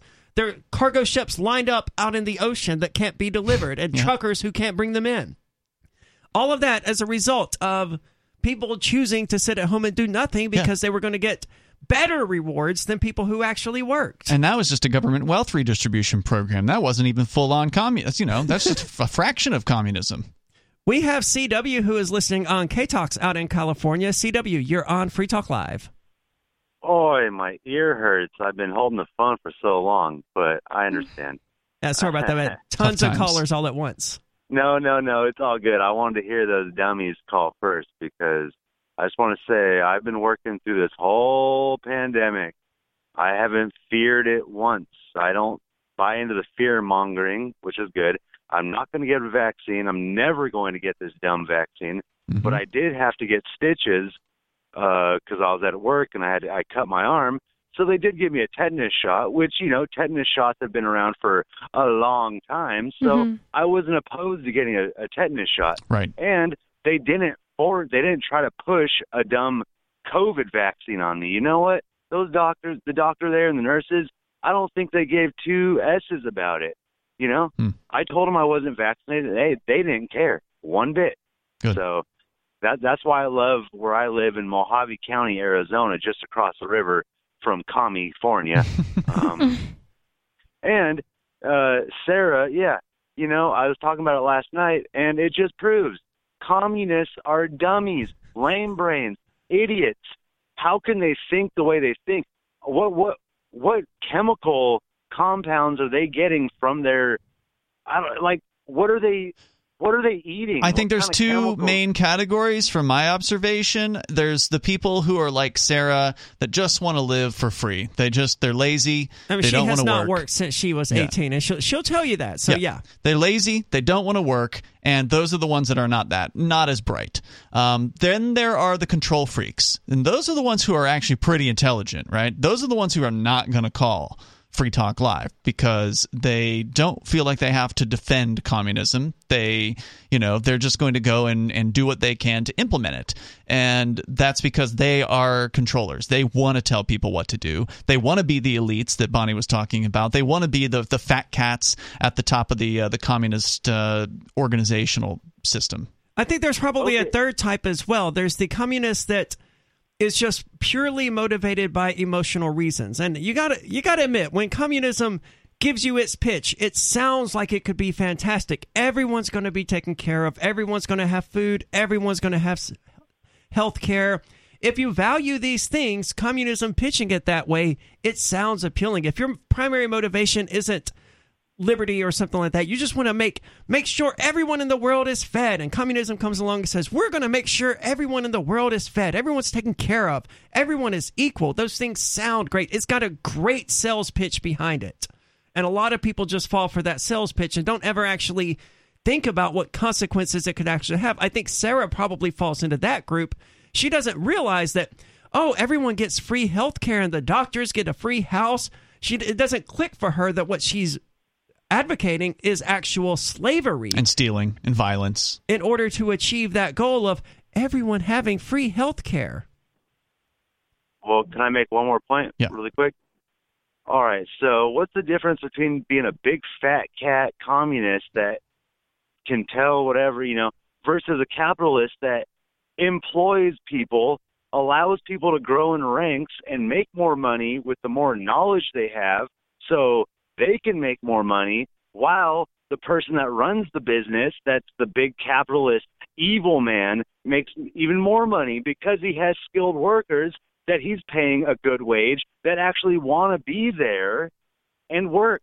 Well, You the know, difference is the control freaks really just are seeking power. Yeah, I was going to say voluntary relationships is the difference. Right. The capitalist that you're describing would be someone who is employing people on a voluntary basis, people who want to come to work, people who want to better themselves, people who want to create whatever product or service that he has put forth as, and you know created whatever factories or uh, to do, and the, and all those people are interacting on a consensual basis. They can and also so, be motivated by the idea that one day they could raise up high as high as the person at the top not necessarily in the business but you know go create their own business if there's an actual free market in communism you don't have any kind of incentive like that to The work issue- that well no, they assign you to your job. The issue for the communists is that they don't believe that everyone wants to work. They believe that the entire capitalist system is set up to starve them to death if they don't want to work. They blame capitalism for what is inherently a problem with existing in our universe. You have to eat if you want to survive. You have to go out there and hunt things Mm-hmm. Yeah. or forage for and things before or something. food banks, you actually had to go and do those things. Now you can just show up and knock on a food bank door and they'll hand you the food.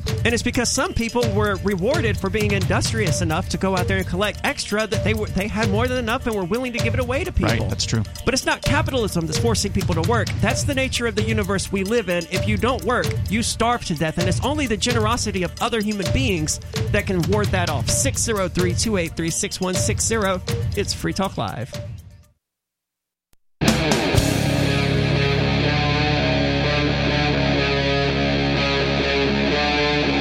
Free Talk Live.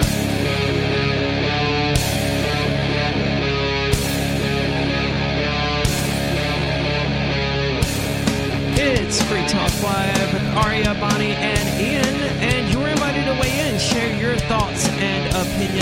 603 283 6160 if you'd like to do that. That's 603 283 6160. And we were talking about the Great Reset, but that got us into a related conversation about communism. And since then, we've pretty much just been talking about that because there, there's a lot to say about communism. A lot of people my age and younger identify as communists. And actually, now that I think about it, I think it's funny that I said they identify as communists because by and large, they don't even know what a communist is or what a communist believes, had never read the, the Communist Manifesto. I've read it, but I was at like 15 years old at the time. It's on my agenda to reread again at some point. Why? I've never read the thing. I don't see any reason why I should. It's curious for from a historical perspective. Okay. But I mean, uh, Engels is a lot better to read than Karl Marx, in, in my opinion. Hmm. And I've and read that person write? uh, basically the same sort of same sort Oh, of thing. Only instead of writing the Communist Manifesto, as I understand it, Engels just wrote a bunch of articles and stuff I like see. that. And that you know essentially advocated the same ideas. He was also the ones who the one who was paying Marx's rent because Marx was a useless phil- philosopher who had no useful skills. Exactly the sort of person you would expect to come up with this idea of, you know what? I don't have any useful skills, but someone should feed me anyway. Mm-hmm. But let's go to the phones. We have Bad Slave calling from New Hampshire. You're on Free Talk Live, Bad Slave. Well, hello there, folks. Um, I the getting back to the uh, stakeholder capitalism is that uh, is that the phrase that you all used? That's the buzzword from World Economic Forum that we were trying to discuss earlier. We still haven't really gotten into what Klaus Schwab's supposed vision for this thing he's been pushing for the last five decades uh, is. Well, I, you know, uh, truly capitalism re- reflects, uh, you know, that that everybody has the opportunity for, uh, you know, to apply your uh, your meritocracy and uh, uh, individually, uh, you know, or get together with your friends and make a company and produce something and uh, you know, and you know, improve your lot. Well, the free And, market is uh, definitely based on merit, right? No one's going to Right, pay you more money to do something if you're not any better at it than the next person. So I would I would want to say that uh, anybody that's going to segment off uh, capitalism into its stakeholder uh, nature is likely uh, trying to make a collective of uh, of the rest of us. And uh, you know I you know the the fact is is that I think that if as long as stakeholders uh, is it reflects you know everybody that uh, you know is emancipated and on their way that uh, that they're a member of that I have no idea what you just said. I, I don't either. Thank you for the Bad Slave. Thank you for the call tonight, Bad Slave. It's unclear at this point what stakeholder capitalism even is, so it's difficult for us to weigh in on it. Well, it seems like a uh, a buzzword. It seems like a jumbled uh, mess of. But I mean, know- the description that he gave is basically just what we already have now. No, he hasn't gotten into uh, what his definition of this thing is, but he d- he does talk in his article here uh, that was written in 2019. It's published on a website called project-syndicate.org, written by Klaus Schwab, the creator of the World Economic Forum. And he, he um, an hour ago when we were talking about this, he was talking about how companies are signing on to this stakeholder capitalism. And just the fact that big mega corporations are signing on to it is, you know, one reason to, to pause and think, oh, well, whatever this is, it's probably not free market. Yeah, it's probably not capitalism. It's probably, well, you know, I don't even know. The problem with This is more corporatism. Yeah, of course it is. Uh, but it's going to be gussied up with, ooh, we care. Well, We- Ian- caring corporatism. If corporations are doing it, it's not capitalism.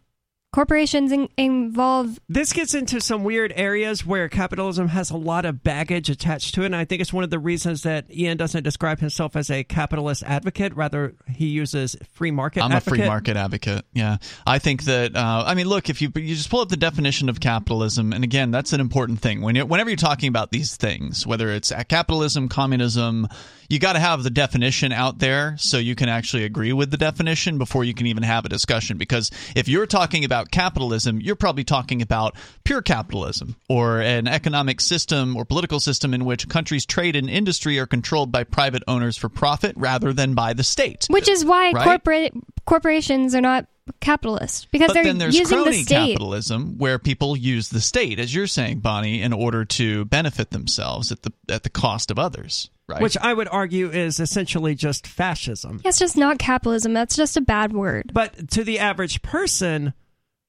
crony capitalism or fascism, however you want to describe it, is what capitalism is. The system That's that right. we have in the United That's States. That's what we have today. That's To- what, the, what they believe capitalism is. yes.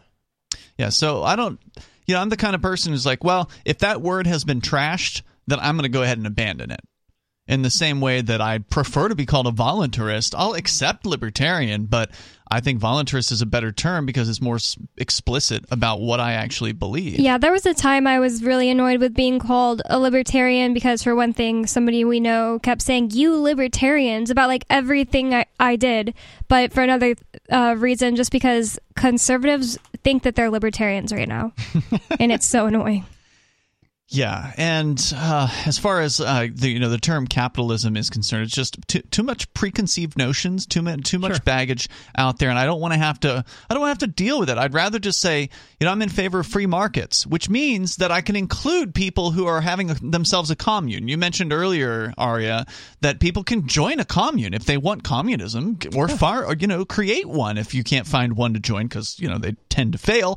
Uh, but there are supposedly some communes that have been around since like the 70s or whatever. There aren't that many of them, but there are some that that still exist. So those people have proven that in a voluntary organization, they've gotten some sort of semblance of communism to actually work on their little farm and they're happy about it. Great.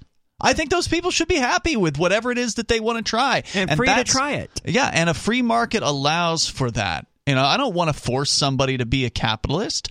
I don't want to force somebody into anything. Let's try different economic organizational models. Let's let's have an employee owned business. Let's have a, a you know a shareholder business. Let's have a stakeholder. I don't care.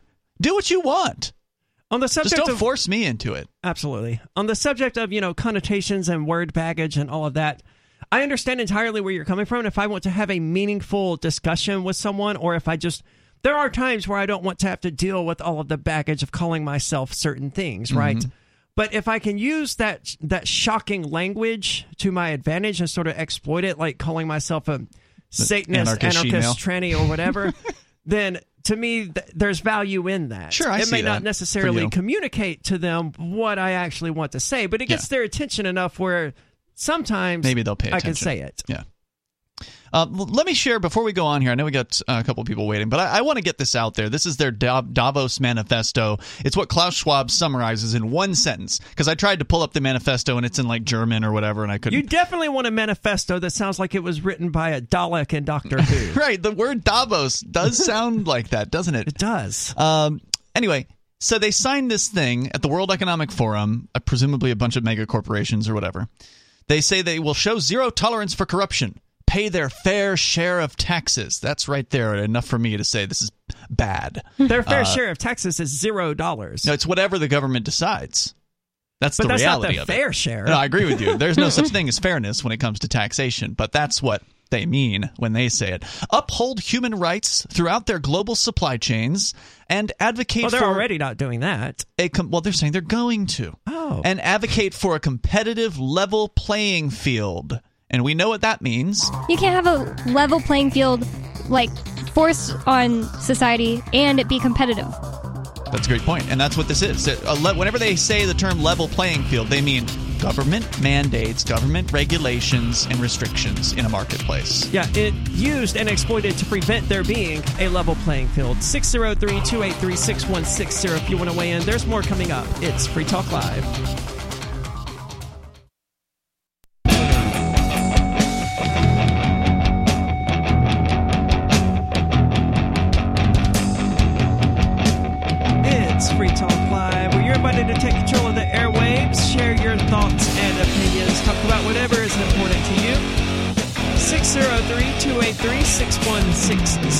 You'd like to do that. Again, that number is 603-283-6160. With you tonight, it's Aria. It's Bonnie. And Ian. And I want to say thank you to Corey, who is tonight's amplifier. This means that Corey has signed up for our new Patreon, which you can find at amps.freetalklive.com. It stands for Advertise, Market, Promote, and Support.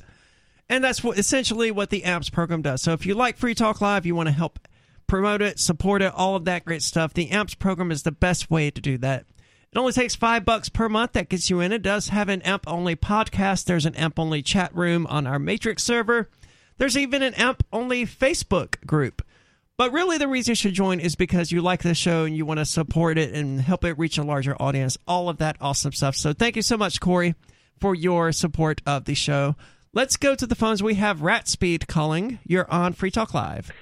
Hello, everyone. Um, well, first of all, Bonnie, um, they weren't talking about gay butter. They were talking about ghee butter. See, it's lactose intolerance they were trying to, to protect. Anyway, I'm just kidding. Uh, so I have no you idea. guys- You guys missed it. I got it. it was funny. What is ghee butter? It's like a thing in India. Yeah, it's it's where they take the lactose out of the butter. Anyway, that was a bad joke. Uh, so yeah, the stakeholder model of capitalism that reminded me of a couple of things. First of all, that one scene from Network from 1976, where he's basically talking about the world is a business, and all of these corporations are fighting for control over business, and so therefore he, the guy envisioned a, a future where uh, people have a stake in the business. So basically, it's gigantic fascism put together into one monopoly. And then that made me think about Elon's comments, Elon Musk's talking about how uh, government is essentially the world's largest monopoly that has, you know, uh, they're legally sanctioned to use violence, and there's no way to get out of it.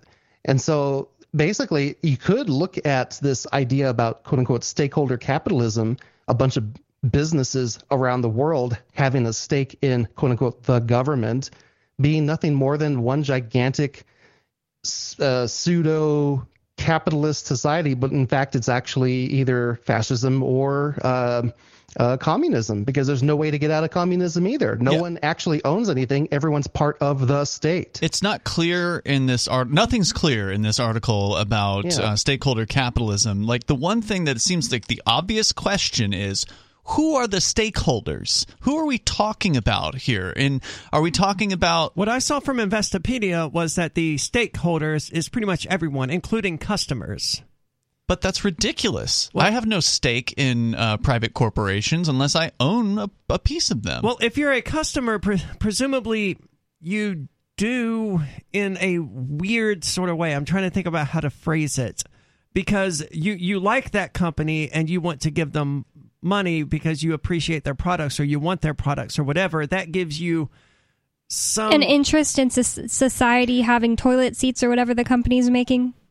Now, now here's a thought: is that when ICANN made their stakeholder model, each country, each domain, in other words, is quote unquote a stakeholder in the uh, in the whole propagation of DNS. In other words, the way that ICANN reformed itself, because you know it used to be one the Internet Names company. Registry is what the uh, Exactly. the DNS. And, okay. And so th- they have. I mean, a, we are doing a lot of stakeholder model. speculation here about something that Yeah. none of us know anything about, which is stakeholder capitalism. So let's keep that in mind. We can come up with all kinds of analogies to describe it, but we have to remember we don't actually know what we're trying to No, describe. and I've got three more paragraphs I can read to you here, and then Oh, you can tell me, and you can tell me if it makes anything clearer to you. Do you want to stay on the line while I do that? Sure. All right. Yeah, so fine. just let's just see if this makes anything clearer, because now we're getting into the the quote unquote meat here. So Klaus Schwab from the World Economic Forum has already talked about how companies need to be more concerned with, uh, uh, let's see, uh, uh, fair paying their fair share of taxes, zero tolerance for corruption, upholding human rights in their supply chains. But he goes on.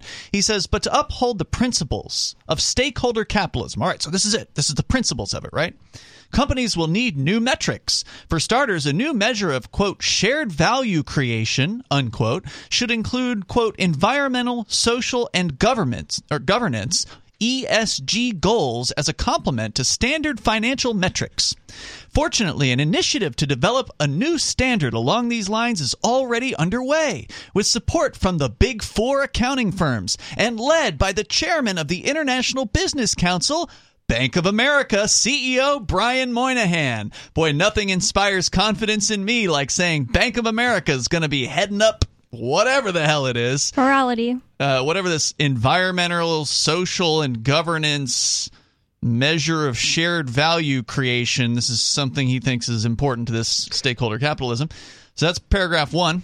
Next one. Oh, good lord. The second metric that needs to be adjusted is executive remuneration. That means payment. okay, thank you. Since the 1970s, executive pay has skyrocketed, mostly to align, man, he puts that in quotes, management decision making with shareholder interests. In the new stakeholder paradigm, salaries should instead align with the new measure of long term shared value creation. Is this clear to anyone yet? Okay, final It's paragraph. increasingly unclear. Lar- finally, he says, large companies should understand that they themselves are major stakeholders in our common future. That's the first time he said anything about who the stakeholders are.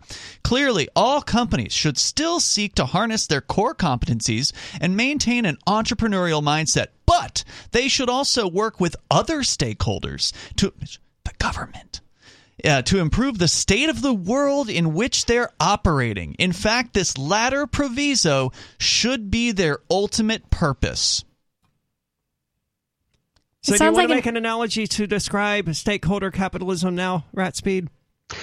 Right now, that math animated GIF meme is going through my mind like I'm trying to calculate all of this. It makes no sense. However, but I am I looked up the definition of shared value creation and it's a business term. Apparently, it it's uh, creating shared value is the practice of creating economic value in a way that also creates value for society by addressing its needs and challenges. It's it's a business term. It's, but it's again, it's one of those things like yeah. with communism. It's like who decides? How does Right. how who decides what the value for society That's- is? Apparently, Yeah, Bank of America it- CEO Brian Moynihan will. Well, if there's someone I trust to decide what is good for society, I'm with you. It's definitely Bank of America. It, it sounds like what this is doing is they're trying to look at creating the future of a one world government to, to be in the model of a corporate stakeholder business. In other words, one massive corporation. That's what it sounds like to me. It sounds to me like you basically just did the same thing that the other guy here just threw out a bunch of buzzwords. I mean, we still don't know Yeah. what they mean by stakeholder capitalism. No, and it's one not world clear. government.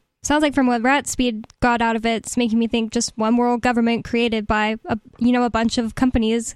Yeah, uh, like we're, we're the peasants, you know, they buy and sell and trade everything that the corporations tell them they want. And the corporations are part of a larger uh, national economic system where all of these nations are stakeholders in this massive corporation. It's Yeah, like- but that's what like, we uh, have now. That's what I'm saying. It's hard to really discern why this is in any way different than the current corporate, you know, mega structure that we have here today. But they're describing it as different, and not just different, a massive leap step for, leaps forward. This is what humanity needs in order to survive in the long term. 603-283-6160 if you want to weigh in on this. I, I still I'm not even sure what we're talking about. What is this idea they have?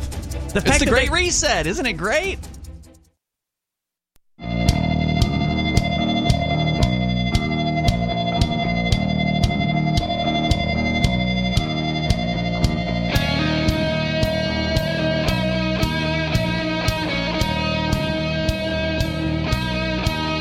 Free Talk Live with Aria, Bonnie, and Ian, and you can weigh in 603-283-6160 if you'd like to do that. Again, that number is 603-283-6160. And we've been talking a lot tonight about how individuals generally know what is better for themselves than than any sort of governmental organization or any sort of corporation or honestly any sort of aid agency. The individuals out there in Bomet and Kilifi counties in Kenya with for whom we're raising money with Go Give Directly, they know what's best for themselves far more than this human rights organization out of Europe or this charity in the United States knows what is best for them. Sure, it's good for them to get that package of food or whatever, but they know what they actually need because they're there on the ground living their lives.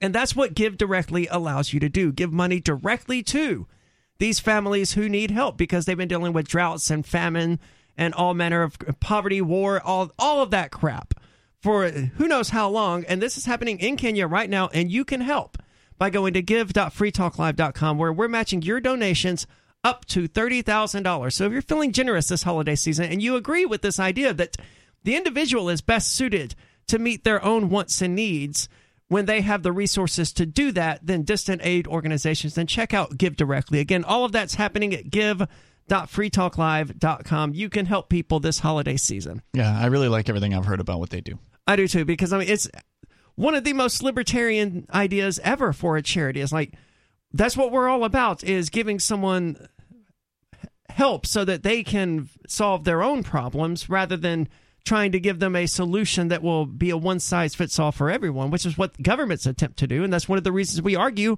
government can't work and why socialism and communism can't work because these these deciders, these ones making the decisions on how many boots they need to manufacture or how many how many chickens they need to kill, they they don't have that information they need to make those decisions. Nope. So we have David calling from New Mexico. David, you're on Free Talk Live. Yeah, I have all that uh, here in New Mexico: the drought, the famine, the pestilence. Just send your money here, save time. And um, so, You have a job? I doubt that. You have a Yeah, job, have a David? job. Then I don't Bon- understand Bon- what your problem is. Bon- Bonnie, hey, Bonnie, Bonnie. It was supposed to be funny. Dude, so that will was the please let me- lamest joke. Just sounded I've pathetic. heard. It did. Well, And he you know- did say you know, that before. You know what, Joe? What? I didn't hear you, Bonnie. He did say that before. He said, I had to walk five miles one time to get water. Send me the money. By choice. Hey, you know what? I got, I got, a, I got a better idea. I wrote something about you guys today. Let me read it to you. I can't wait. Where did you Uh, pl- did this get published somewhere? Is this like in your diary? So it's just in my diary. I take the little key and I unlock it, and then I open it up. Let me scroll down to see Well, if I can then you're doing it. better than the families in Kilifi and Bomet counties in Kenya. So I, I would suggest people Yeah. just stick with Here's- give.freetalklive.com. Here's what. Here's here's what here's what I wrote. These, this is I- just in David, note hold, form. hold on, David. I'm so tempted to just put you on hold and drop the call before you can do it. I'm not going to do it. I just want you to know I am showing that restraint. Th- thank thank you. So you, thanks for playing into what you'll hear what you'll hear here. All right, let's hear Free it. Talk Live. Free Talk Live. Uh, interruption with talkover. Hijack the call by making a separate point before the caller has even finished two sentences of their point. Then mute them when they don't submit to your hijack of the call. Then you bring them back and immediately hang up on them the second you don't like what they're saying. And uh, I, I inserted uh, this is FCC legal candy ass bitches. Uh, then you talk S about them and criticize. Oh, bring the screen up. Criticize what you thought they were saying when what you think they were saying is not at all what they were trying to say. Boy, you've But never they- had a chance to express yourself on this show. That's for It- sure. I, I'm not talking about. I didn't say that. I, n- nowhere in the notes that I read does it say I never got a chance to express myself on the show. I'm just reading to you what I wrote down, observations that I made when I when I analyzed your your your communication style. Yeah, all I And hear that's- is complaining you- you- about getting Yeah, interrupted that's, and that's so because on you're and not so very forth. smart, Ian. That's Sorry because that you're it's not, not- smart enough. And and Bonnie Bonnie's just a mouth with no brain behind it. But they It's just a got call in for make David it- to. We all have to be silent for David to just give a monologue every time he calls.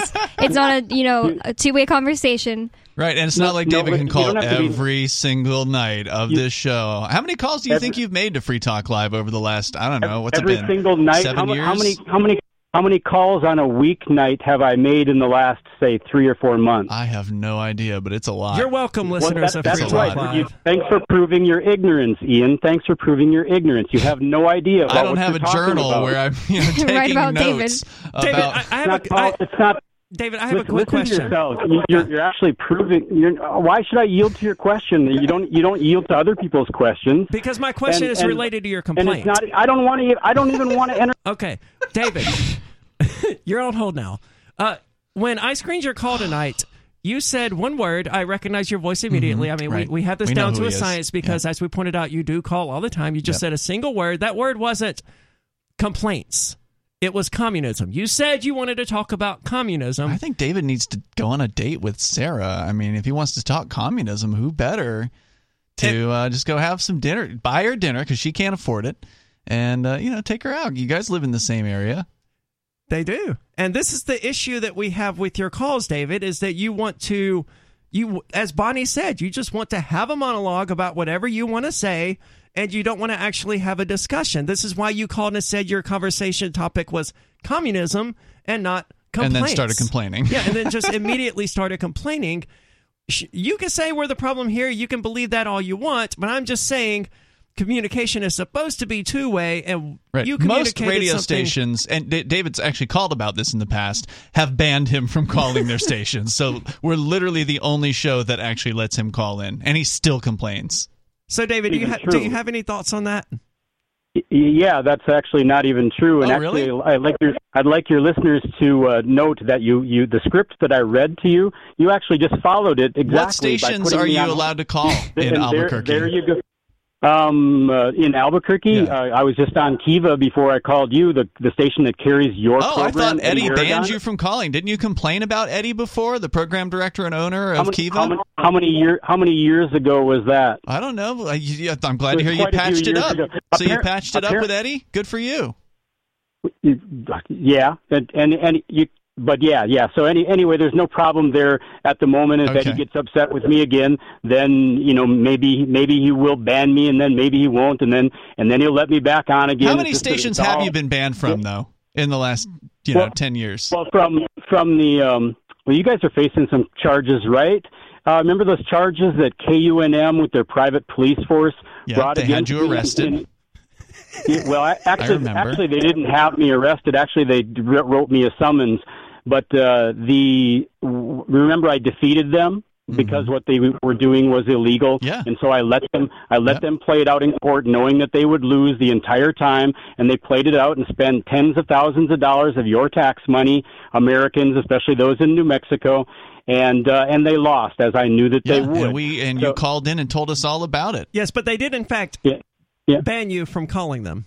Yeah, yeah. So, so anyway, you've succeeded in making my point. When Aren't I read you this- banned from this- this KKOB narrative- as well? You're, no, not no, not all of it. About half of it. not Okay, the other so a half. Oh, bunch oh, of the shows. That's, funny. that's a that's a good story. That's a good story right there. The program director. Wow, that's a great call, David. Thank you so much for the call tonight. I mean, we're we're never going to get to communism at this rate. and look, if you want to complain about Free Talk Live, clearly we'll give you almost an entire segment in which to do it. Just let us know that's what you want to do when you call the show, and don't just like outright lie to us and say you want to talk about communism. Well, he read his little poem about Free Talk Live. But yeah, he planned that. I mean, uh, Yeah. he, Yeah, he wrote yeah. this out in advance. It sounded kind of like a poem, but no, I don't think it was. Poems don't have to rhyme.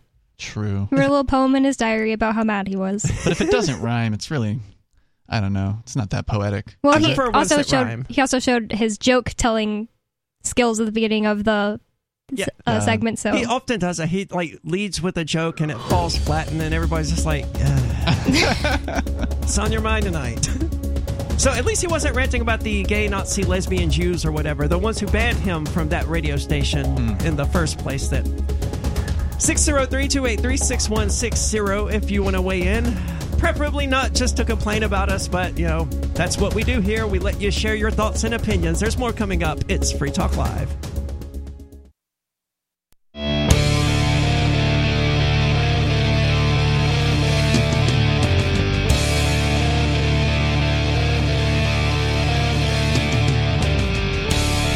It's Free Talk Live, where we're giving away a Bitbox here on New Year's Eve. And if you don't know what that is, that is a hardware wallet for holding cryptocurrency. Unlike other wallets, though, the Bitbox is 100% open source, which helps it to avoid some of the problems that other hardware wallets have. And if you want a chance to win one, all you have to do is join the AMPS program at amps.freetalklive.com. That's A-M-P-S dot amps.freetalklive.com. And on New Year's Eve, on an episode of Free Talk Live, Freer Talk Live, excuse me, that's the after show. It'll be beginning around 10:30 p.m. We're going to select one of our amplifiers at random and hook them up with one of these bit boxes. So if you want to get a chance to win one of these, that's amps.freetalklive.com.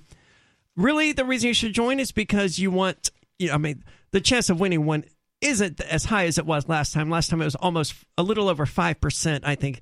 You've got more competition on this one, so don't sign up for the AMPS program at the hopes of winning this thing or whatever. Sign up because you like the show and you want to support it, and maybe, just maybe, get a nice little bonus. That's amps.freetalklive.com. We've been talking about the Great Reset here, and there was so much to say about it and communism, and we tried to get into what they're even describing as stakeholder capitalism, and it's just a word salad that mm-hmm. didn't make anything even any clearer. And I'm always concerned when the World Economic Forum or whatever organization comes up and says, hey, we have a plan to redesign everything to make everything better. But when they can't even describe their plan, it makes me a little bit more nervous. Yeah, and the people who are involved in the plan are companies like Walmart and Bank of America. Also true. Mhm. Yes. Yeah. Bank of America, probably one of the most evil institutions in the United States. Yeah, they're definitely a massive uh, institution that has, I don't know, a couple trillion dollars worth of uh, assets or something ridiculous like that under their control. And we're supposed to believe that these people are looking out for our best interests. I don't buy it. And almost all of that money stolen from the American people via inflation and that sort of thing, where they just create money out of thin air because they're Bank of America and they're allowed to do that. Well, if you want to, we can go back to the story we started with, which was from news.bitcoin.com, because we got into Klaus Schwab's opinion, uh, what this whole, uh, it, what was it called? Uh, stakeholder capitalism, his buzzwords. And he didn't really make anything clear for us after we. I think we, read- should because at least Bitcoin.com will make sense. Yes. So there's apparently even a greatreset.com website now that claims that the lockdowns helped reduce global emissions. Right now, says, uh, quote, right now, this is from the website, we have a small window of opportunity to reset and shape the future we want, the website explains. Even if they helped um, reduce global emissions, I feel like there's a lot more trash on the ground. Yeah, have you seen all the uh, the masks everywhere? Yeah, it's disgusting. It is so gross. I feel like they probably had to produce more masks and gloves. Am I am I right in saying that? Absolutely. So they just produce more plastic crap. It, uh, it's disturbing to. I, I'm really glad that I taught my dog leave it as early as I did because when mm. I walk her through the town of Keene, I'm constantly leave it, leave it, mm. because there's masks everywhere. In October of 2020, the IMF, International Monetary Fund, that's a trustworthy group. Oh yeah, that's Uh, Bank of America and all sorts of other the worst of the worst banks. yeah. Uh, managing director in Washington D.C., Kristalina Georgieva, called for a new Bretton Woods moment. You know Bretton Woods is, right? It was the gold standard agreement that collapsed in 1973. No, it wasn't. It was what replaced the use of the gold yeah, standard. they in wanted to destroy the gold standard, right? And they uh, met in Bretton Woods, New Hampshire, I believe, is where that took place. It's like a super resort kind of location. Well, for that's wealthy worked people. out so well for the value of the dollar. Well, the solution they had also fell apart in the mid 80s, didn't it? Didn't the Bretton Woods Agreement itself I don't fall know. apart? I don't know a whole lot about it, but I know it was a bunch of bankers meeting in, you know, in a uh, a big hotel, Just in like New they did when they wrote the Federal Reserve Act in the first place. But they, got- they want a new one now. So she says, once again, we've faced two massive tasks to fight the crisis today and to build a better tomorrow. People who do not, according to Bitcoin.com, trust the world governments and the global elite believe the Great Reset agenda is meant to reboot the economy in a forceful and immoral fashion. The anti Great Reset crowd believes the initiative has been planned by the elite for years, and COVID 19 and the following lockdowns were some of the tipping points to get it started. Theorists further believe the so called climate crisis and COVID 19 will give the elite the opportunity to uh, deploy extreme lockdown policies, destroy the economy, and remove the idea of property ownership, alongside enforced surveillance, capitalism, and forced vaccinations. And we're seeing most of these things happen already. This yeah, a those aren't conspiracies. Right. I mean, right now you've got forced vaccinations coming to Austria. They are mandating that everyone get a vaccine uh, vaccine in Austria. Uh, we're seeing, of course, you know, uh, COVID. Wait, are they mandating that everyone get a vaccine, or everyone who doesn't have a vaccine just has to stay at home? No, uh, that's what they're doing right now. But by February, they are saying everyone must be vaccinated Wow. in Austria. There were a few places, I believe, that said everyone had to be vaccinated or start getting fines, but I, I can't remember. Austria is oh, that, was one. okay. Yeah. Uh, so, uh, but going on here, the uh, journalist James Delingpole believes the Great Reset Initiative is a coup by the global elite, and the plan is being deployed worldwide. It can't possibly be a coup. The global elite is already in charge. Even the web portal opendemocracy.net published an article that states, quote, conspiracy theories aside, there's something fishy about the Great Reset. The national broadcaster of the UK, the British Broadcasting Just hold on. Just saying there's something fishy about the Great Reset, but wanting to distance yourself from conspiracy theorists is so stupid. I hate that people have created a bad connotation with the word conspiracy theorists. All that means is that you're thinking there might be something fishy about this. That's all. So like you're distancing yourself from that word or two words y- you know being the definition of that word. So stupid. The BBC says the Great Reset initiative was hijacked by conspiracy theories, and the initiative was simply drafted in June of 2020. Quote In June 2020, the Prince of Wales and the head of the annual Davos summit launched an initiative calling for the pandemic to be seen as a chance for what they called a great reset of the global economy, said the BBC. Well, that's not suspicious at all. No, that's extremely suspicious.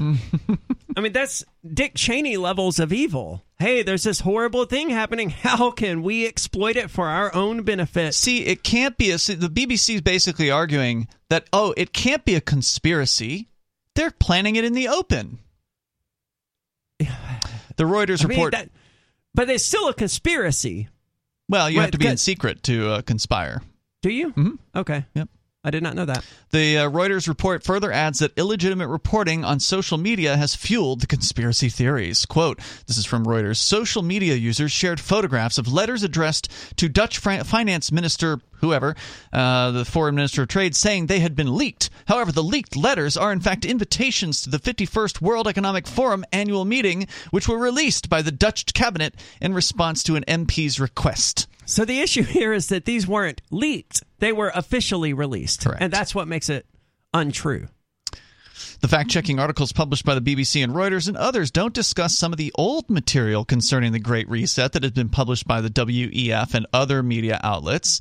BBC's article does delve into Klaus Schwab's book called COVID 19 The Great Reset. Schwab is, of course, the founder and chairman of the World Economic Forum. And uh, there's a tweet here they cite from Crypto Alchemist 7 on Twitter. He says, replying to BBC News, in your article, you missed out on the bit where Klaus Schwab said you'll own nothing and you'll be happy. Can you explain this a little bit? like, the BBC didn't talk about that. Shocking. And that's something that actually goes back for years. That's not a new statement from the World Economic Forum. Uh, Professor Schwab does does speak about a wealth tax and ending fossil fuel subsidies, the BBC author says, but the scope is huge, covering technology, climate change, the future of work, international security, and other themes, and it's difficult to see precisely what the Great Reset might mean in practice. So even the BBC admits that they don't even really know what the Great Reset is. But it's not what those conspiracy theorists think. Why would we decide we're going to listen to somebody like Klaus Schwab, who is an old rambling man, to recenter the, the way the world works? We already have that. Because well, I he- wouldn't decide that. Yeah, I wouldn't either. Well, they think that he's important because he's teamed up with people like Bank of America and Walmart and all these politicians. Nobody and- can even understand what he's saying. That's by design. Hmm. That that that's just a way for them to obfuscate things to confuse us, so we think that things are improving as they take away our ability to own things and our ability to travel and exercise rights. We Huh. think that we're giving it up for a wonderful, beautiful change that's untested, but it's going to be great. They've thought about it a whole lot, and it's going to work just fine. For 50 years. But when you're a libertarian going, you know, we could just try being free, they go, oh no, we've never tried that. We don't know what would happen. But when it's one of these talking heads, they're totally fine with it. They say that the article about the you'll own nothing and you'll be happy has been scrubbed from the World Economic Forum site, but it still exists on Forbes, so you can still find it. Scrubbing it from the memory. We're out of time for tonight. You can chat with us in the meantime on our chat server. That's chat.freetalklive.com. See you tomorrow.